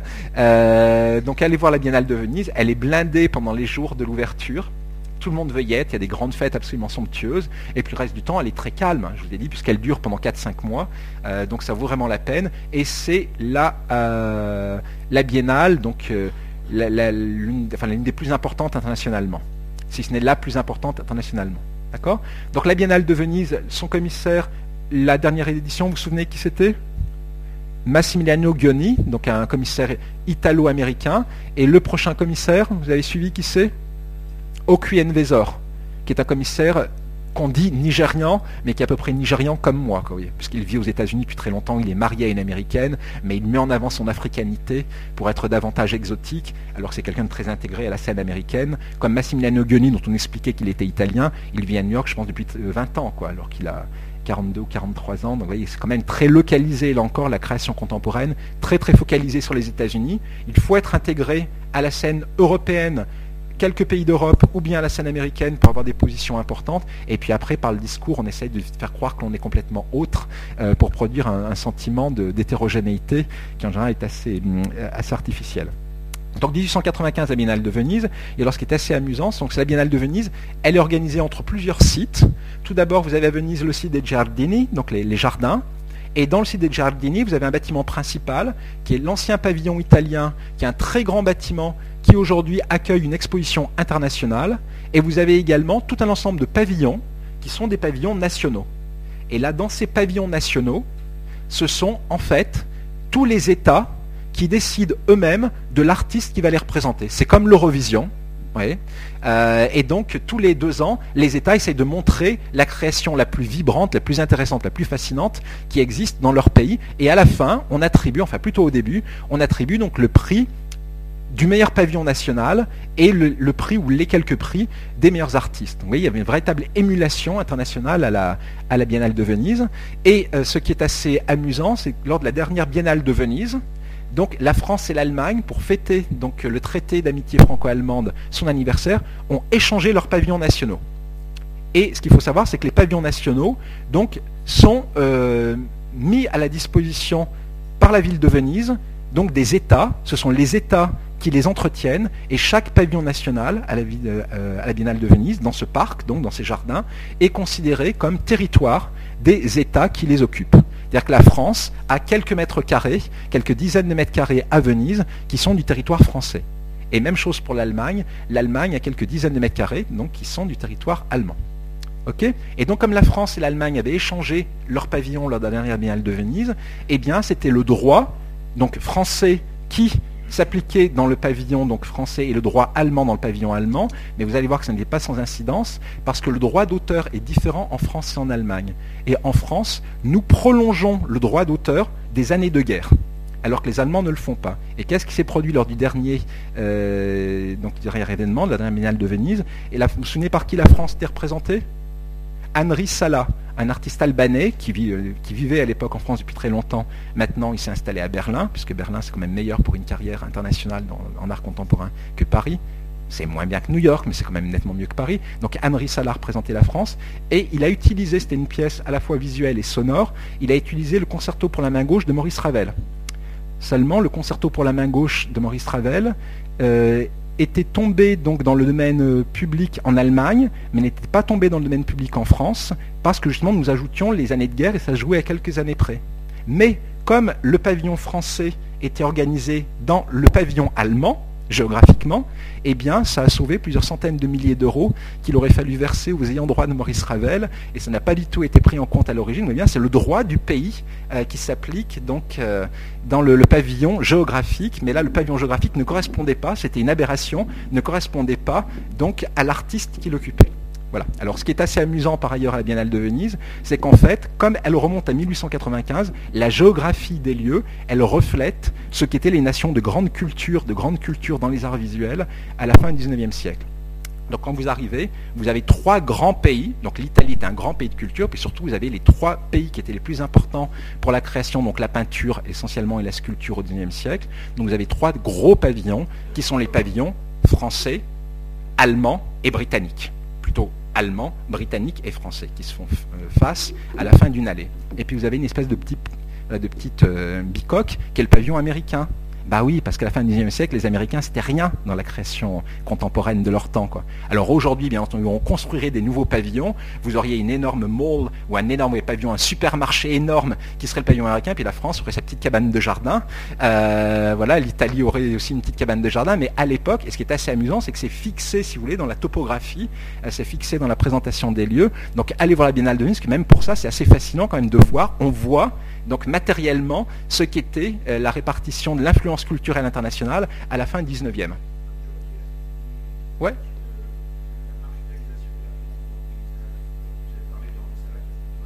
Ouais.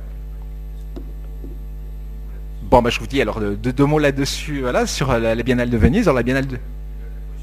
Oui, oui. Bah, la position de la France, bah, c'est que ça va pas bien. Hein. Voilà. Donc, euh, si on essaye d'évaluer, donc j'ai construit différents indicateurs euh, sur la position des différents pays du monde, euh, donc dans la création culturelle, les arts visuels en tout cas. Et j'insiste beaucoup dans les arts visuels, parce qu'il y a des domaines dans lesquels la France est encore très bien. Et vous le savez très bien. Vous voyez, moi, je suis pas du tout un, oiseau de malheur. Hein. Par exemple, dans le secteur de la, la mode, eh bien que la France, alors, elle a perdu quand même de l'influence dans le secteur de la création vous voyez bien qu'aujourd'hui, quand même, les maisons françaises, elles font quand même beaucoup appel à des créateurs soit britanniques, soit à des créateurs euh, belges ce qui est quand même un aveu, vous voyez, comme ça, de recul. C'est quelque chose qui était assez impensable dans les années 50, dans les années 60, où un grand créateur, un grand designer de mode était français essentiellement. Donc on a vu quand même d'abord une diversification, et après la diversification, on a vu justement ces deux écoles, l'école britannique et l'école belge, qui ont quand même eu tendance à prendre un petit peu le devant de la scène, plus que les créateurs français. Alors heureusement, on a Albert Elbaz dans les créateurs très en vue, euh, mais les autres, bon, peut-être que maintenant Karl Lagerfeld, d'une certaine façon, est devenu un créateur français, euh, mais vous voyez bien qu'on a quand même du mal à donner aujourd'hui des de grands créateurs français euh, qui durent depuis maintenant plusieurs saisons, alors qu'on a quand même eu beaucoup de Britanniques et on a eu quand même beaucoup de, Belges dans les grandes maisons. Pour les artistes contemporains, aujourd'hui, on peut considérer qu'en gros, dans les artistes les plus en vue dans le monde, les 100 premiers, ce sont quand même à peu près la moitié des positions sont occupées par des artistes américains ou vivant aux États-Unis.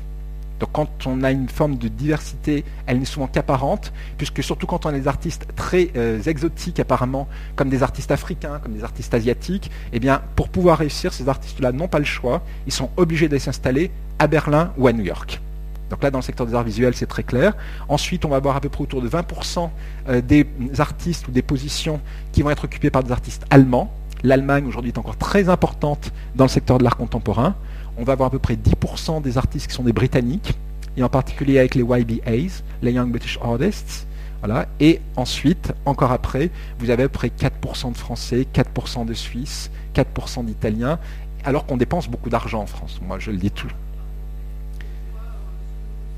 parce que le marché, en particulier, je pense quand même très Alors il y a plusieurs raisons. À la fois, il n'y a quand même pas une très forte appétence euh, pour l'art contemporain euh, chez les Français. L'enseignement artistique quand même très faible dans notre pays par rapport à des pays comme la Grande-Bretagne ou euh, l'Allemagne.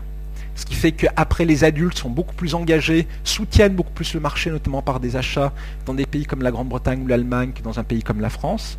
Et puis euh, également, il y a peut-être aussi des problèmes d'exportation. Alors là, ça fait grincer des dents euh, le ministère de la Culture et de la Communication à chaque fois quand je le dis. En France, on soutient également beaucoup une création extrêmement conceptuelle, ce qui est à la fois très généreux, mais ce qui ne correspond pas du tout au marché. Et oui, bien, par exemple, aux États-Unis, si un artiste se vend très bien, les gens disent oh, c'est génial, il y a de la demande, donc c'est que c'est un bon artiste. En France, si un artiste se vend très bien, on dit suspect, pas bon, donc faut pas le soutenir.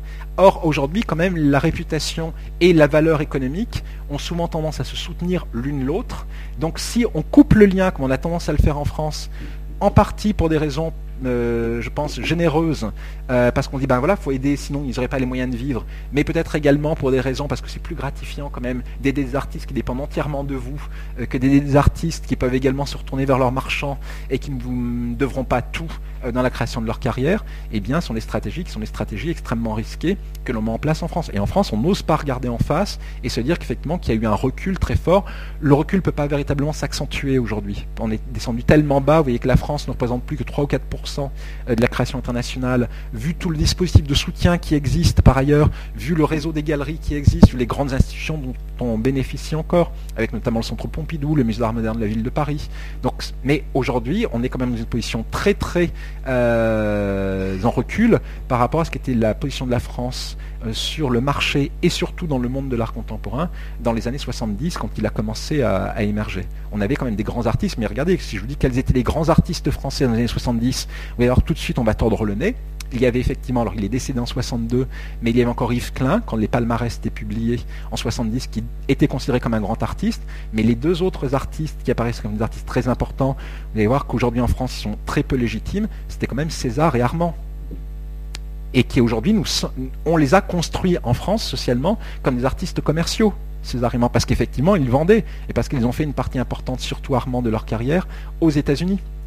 Donc bon, il y a tout ce problème effectivement de, reconnaissance et en, lien notamment avec le, marché et également le problème des choix. Vous voyez également, alors à chaque fois quand je dis ça, là aussi ça fait grincer des dents.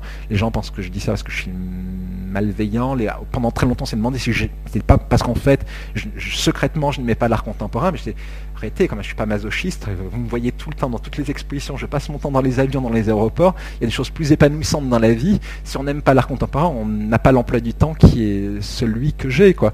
Donc euh, remettre un petit peu en cause quand même le fait qu'on ait un art contemporain. Regardez qui a représenté la France à la Biennale de Venise depuis maintenant une dizaine d'années. Ce sont toujours des artistes très conceptuels.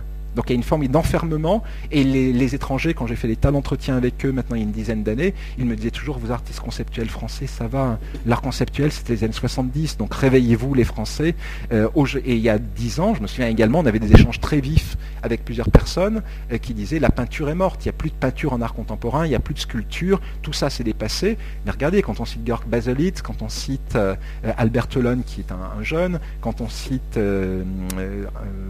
par exemple Anselm Kiefer, Gerhard Richter, euh, même des jeunes artistes américains ou portés par le marché américain aujourd'hui comme Oscar Murillo, euh, Hernan Bass, vous voyez ces artistes, vous ne savez pas forcément que ce sont des jeunes qui ont explosé en l'espace de quelques années, c'est tous des peintres.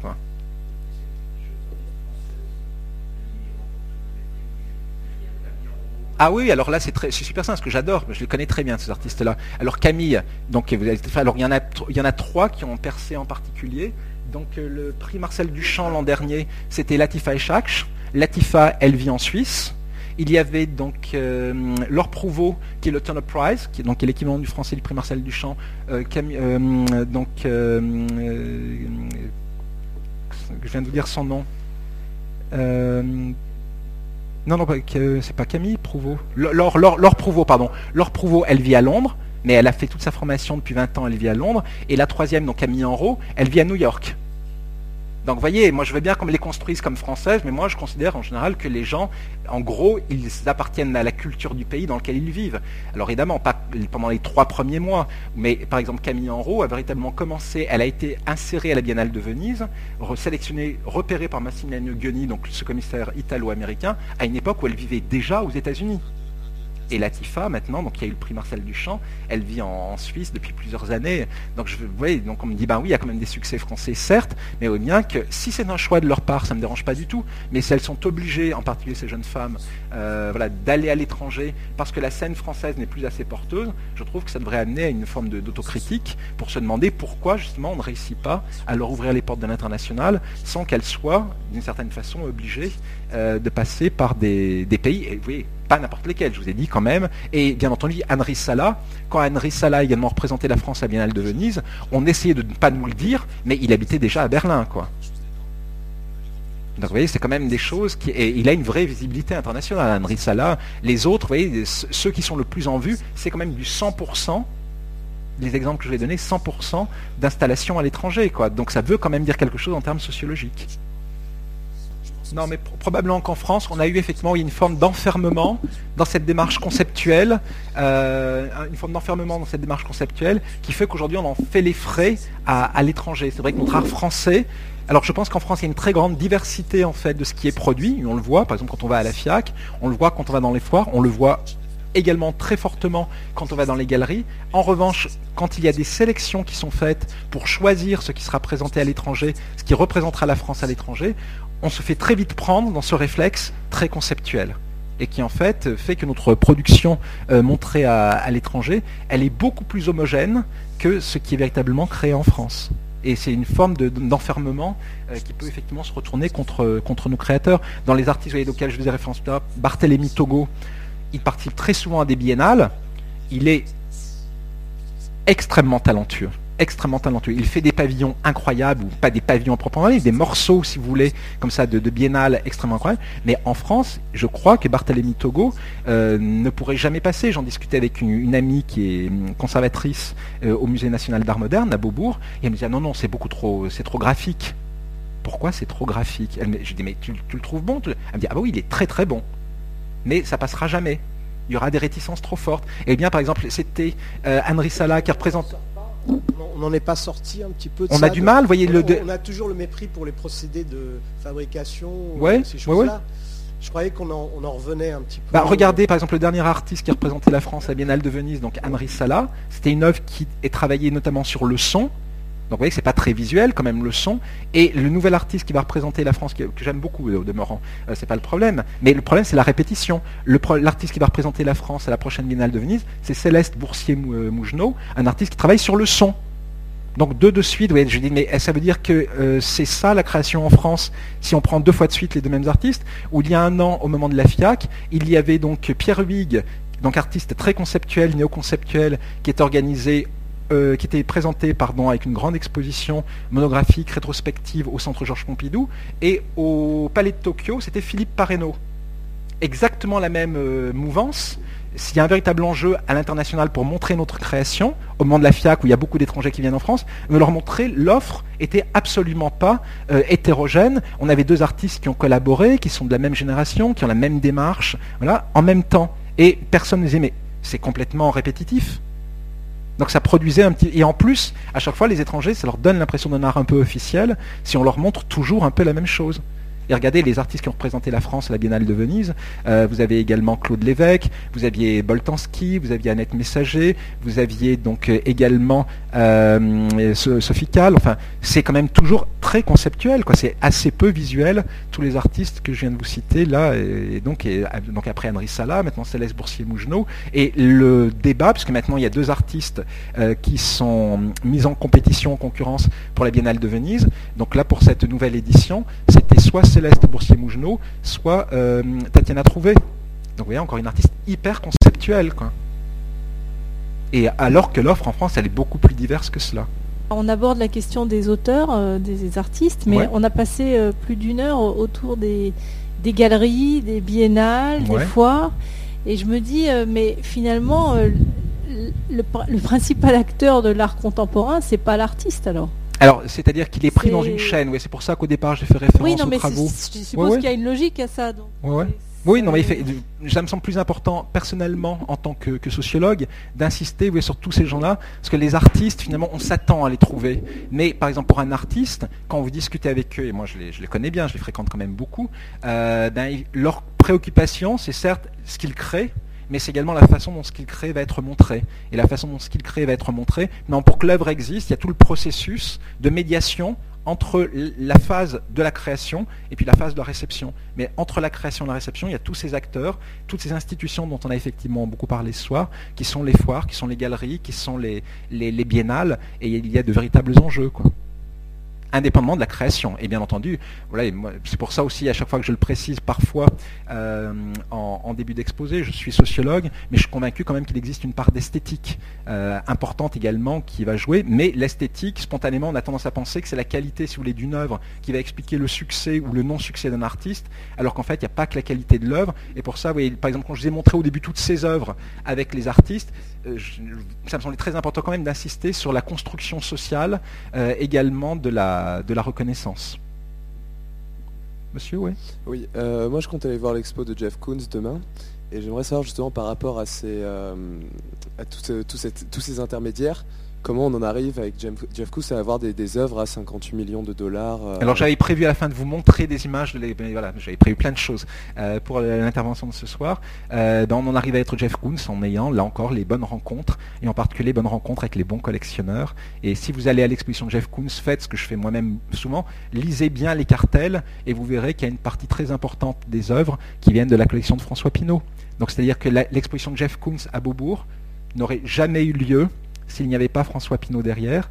Et comme l'exposition de Jeff Koons a déjà euh, bénéficié du soutien de François Pinault à l'époque quand il a été montré au château de Versailles. Est-ce que ce n'est pas une manipulation générale dans ce cas de, euh, alors, manipulation, c'est beaucoup dire, mais disons que les gens, effectivement, bénéficient des positions qui sont les leurs pour défendre les artistes sont les leurs. Ensuite, est-ce qu'ils y croient en termes esthétiques, affectifs, ou est-ce que c'est simplement une manipulation financière? Je ne me prononcerai pas. Mais vous regardez par exemple le centre Georges Pompidou, il y a quelque chose qui me trouble beaucoup, ce que les gens n'osent pas trop l'écrire, euh, mais il y a eu il y a quelques années une exposition Adèle Abdesemed. Dans l'exposition Adèle Abdesemed, je pense qu'il y avait au moins un tiers des œuvres qui venaient de la collection François Pinault. Après, il y a une exposition euh, j'ai trouvé très inégale l'exposition d'Alem Des bonnes choses, puis d'autres moins bonnes, mais il était quand même montré à Beaubourg. Après, il y a une exposition Alina Sapoknikov, une exposition de dessin que j'ai trouvé extrêmement mauvaise. Je n'avais pas compris pourquoi Alina Sapoknikov. Quelques mois après, je suis allé voir l'exposition de la collection François Pinault euh, à double tour à la conciergerie à Paris. Il y avait des œuvres d'Alina Sapoknikov. Et puis également, au mois de mai, euh, je suis allé voir l'exposition Martial Raïs au centre Georges Pompidou toujours. les années 60 de Martial Raïs sont très bonnes. Puis après, c'est n'importe quoi. Je trouve ça dégueulasse. Je trouve que c'est la très mauvaise peinture. François Pinault est le principal, si ce n'est l'unique collectionneur des œuvres de Martial Raïs euh, depuis les années 80. Il lui achète toute sa production. Lui et Salma Hayek, qui est sa belle-fille. Voilà, donc vous voyez que ça fait quand même pas un cercle très éloigné. Et là, actuellement, il y a l'exposition de Jeff Koons. Et l'un des principaux collectionneurs dans le monde, dans les 4 ou 5 grands collectionneurs de Jeff Koons, il y a François Pinault. Donc effectivement, on peut se dire au bout d'un moment, sans être d'un naturel paranoïaque, qu'il y a un lien statistique entre le fait d'être présenté à Beaubourg et d'être un artiste très apprécié par François Pinault. Mais on peut le mettre aussi bien sur le compte des intérêts financiers que de grande fidélité affective. Une question peut-être un peu provocatrice ou diable par rapport à ce que vous venez de dire. Si un peu dans le sens, on parle juste des galeries par des artistes, j'irai un peu dans ce sens-là.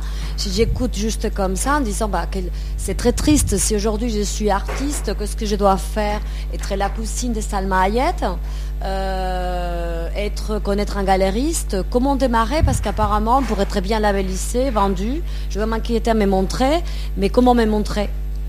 Pour monter en cote, euh, quoi faire? Comment les dossiers sont euh, Si on oublie un peu la qualité de l'œuvre, en fait, c'est vrai qu'on n'entend pas parler de l'œuvre, mais juste des intervenants. Mhm. C'est vrai que les discours fait un peu peur en fait. C'est bah, juste les grands pouvoirs hein, qui décident euh, qui est artiste ou pas, parce qu'en plus il y a tellement de... Quand on parlait avant des mouvements artistiques, il y avait plus une cohérence, on parle de découvisme, renaissance, enfin je n'entrerai pas maintenant dans les détails, je suis pas une experte non plus, mais aujourd'hui on parle d'art contemporain et on trouve une telle diversité. Euh, tout à l'heure vous l'avez montré, en fait euh, c'était génial avec vos images au début, je trouvais ça génial les labels aujourd'hui, euh, c'est quoi les signes distinctifs de l'art contemporain Être choisi par quelqu'un en fait? Oui, et alors pour vous rassurer quand même un petit peu par rapport à cela, finalement, comme il y a une très grande euh, liberté dans ce que l'on va pouvoir choisir. Là, par exemple, je voulais vous montrer également le travail de Stouteman, je ne sais pas si vous connaissez cet artiste, qui reprend, donc une artiste appropriationniste, qui reprend les travaux d'autres artistes, notamment elle a repris, en ce moment elle est montrée donc, euh, chez Tadeusz Ropak à Paris, rue de Bellem. Donc là, elle reprend des, œuvres de, de, euh, la Warhol. Donc là, effectivement, euh, Keith Haring. ici, donc Martial Raïs. Ici, donc Andy Warhol donc, ce qui est on pourrait dire finalement, elle fait rien, Sturtevant, sauf que quand même, elle a réussi à gagner la confiance de certains acteurs dans le monde de l'art. Il y a une très grande liberté aujourd'hui dans le monde de l'art contemporain sur ce que l'on peut ériger comme art. Mais dans la mesure où il y a une telle liberté et où presque tous pourraient l'être, ça implique quand même qu'il vaut mieux avoir l'accord d'autres personnes influentes. Mais pour avoir l'accord d'autres personnes influentes, il vaut mieux finalement qu'on se pose quand même sérieusement tous la question, mais est-ce que c'est vraiment intéressant ou pas? C'est-à-dire que si on est complètement cynique, il y a peu de chances que ça marche. Je pense que les stratégies euh, les plus raisonnables consistent quand même à ce que chacun se pose réellement la question, mais est-ce qu'il y a un vrai intérêt?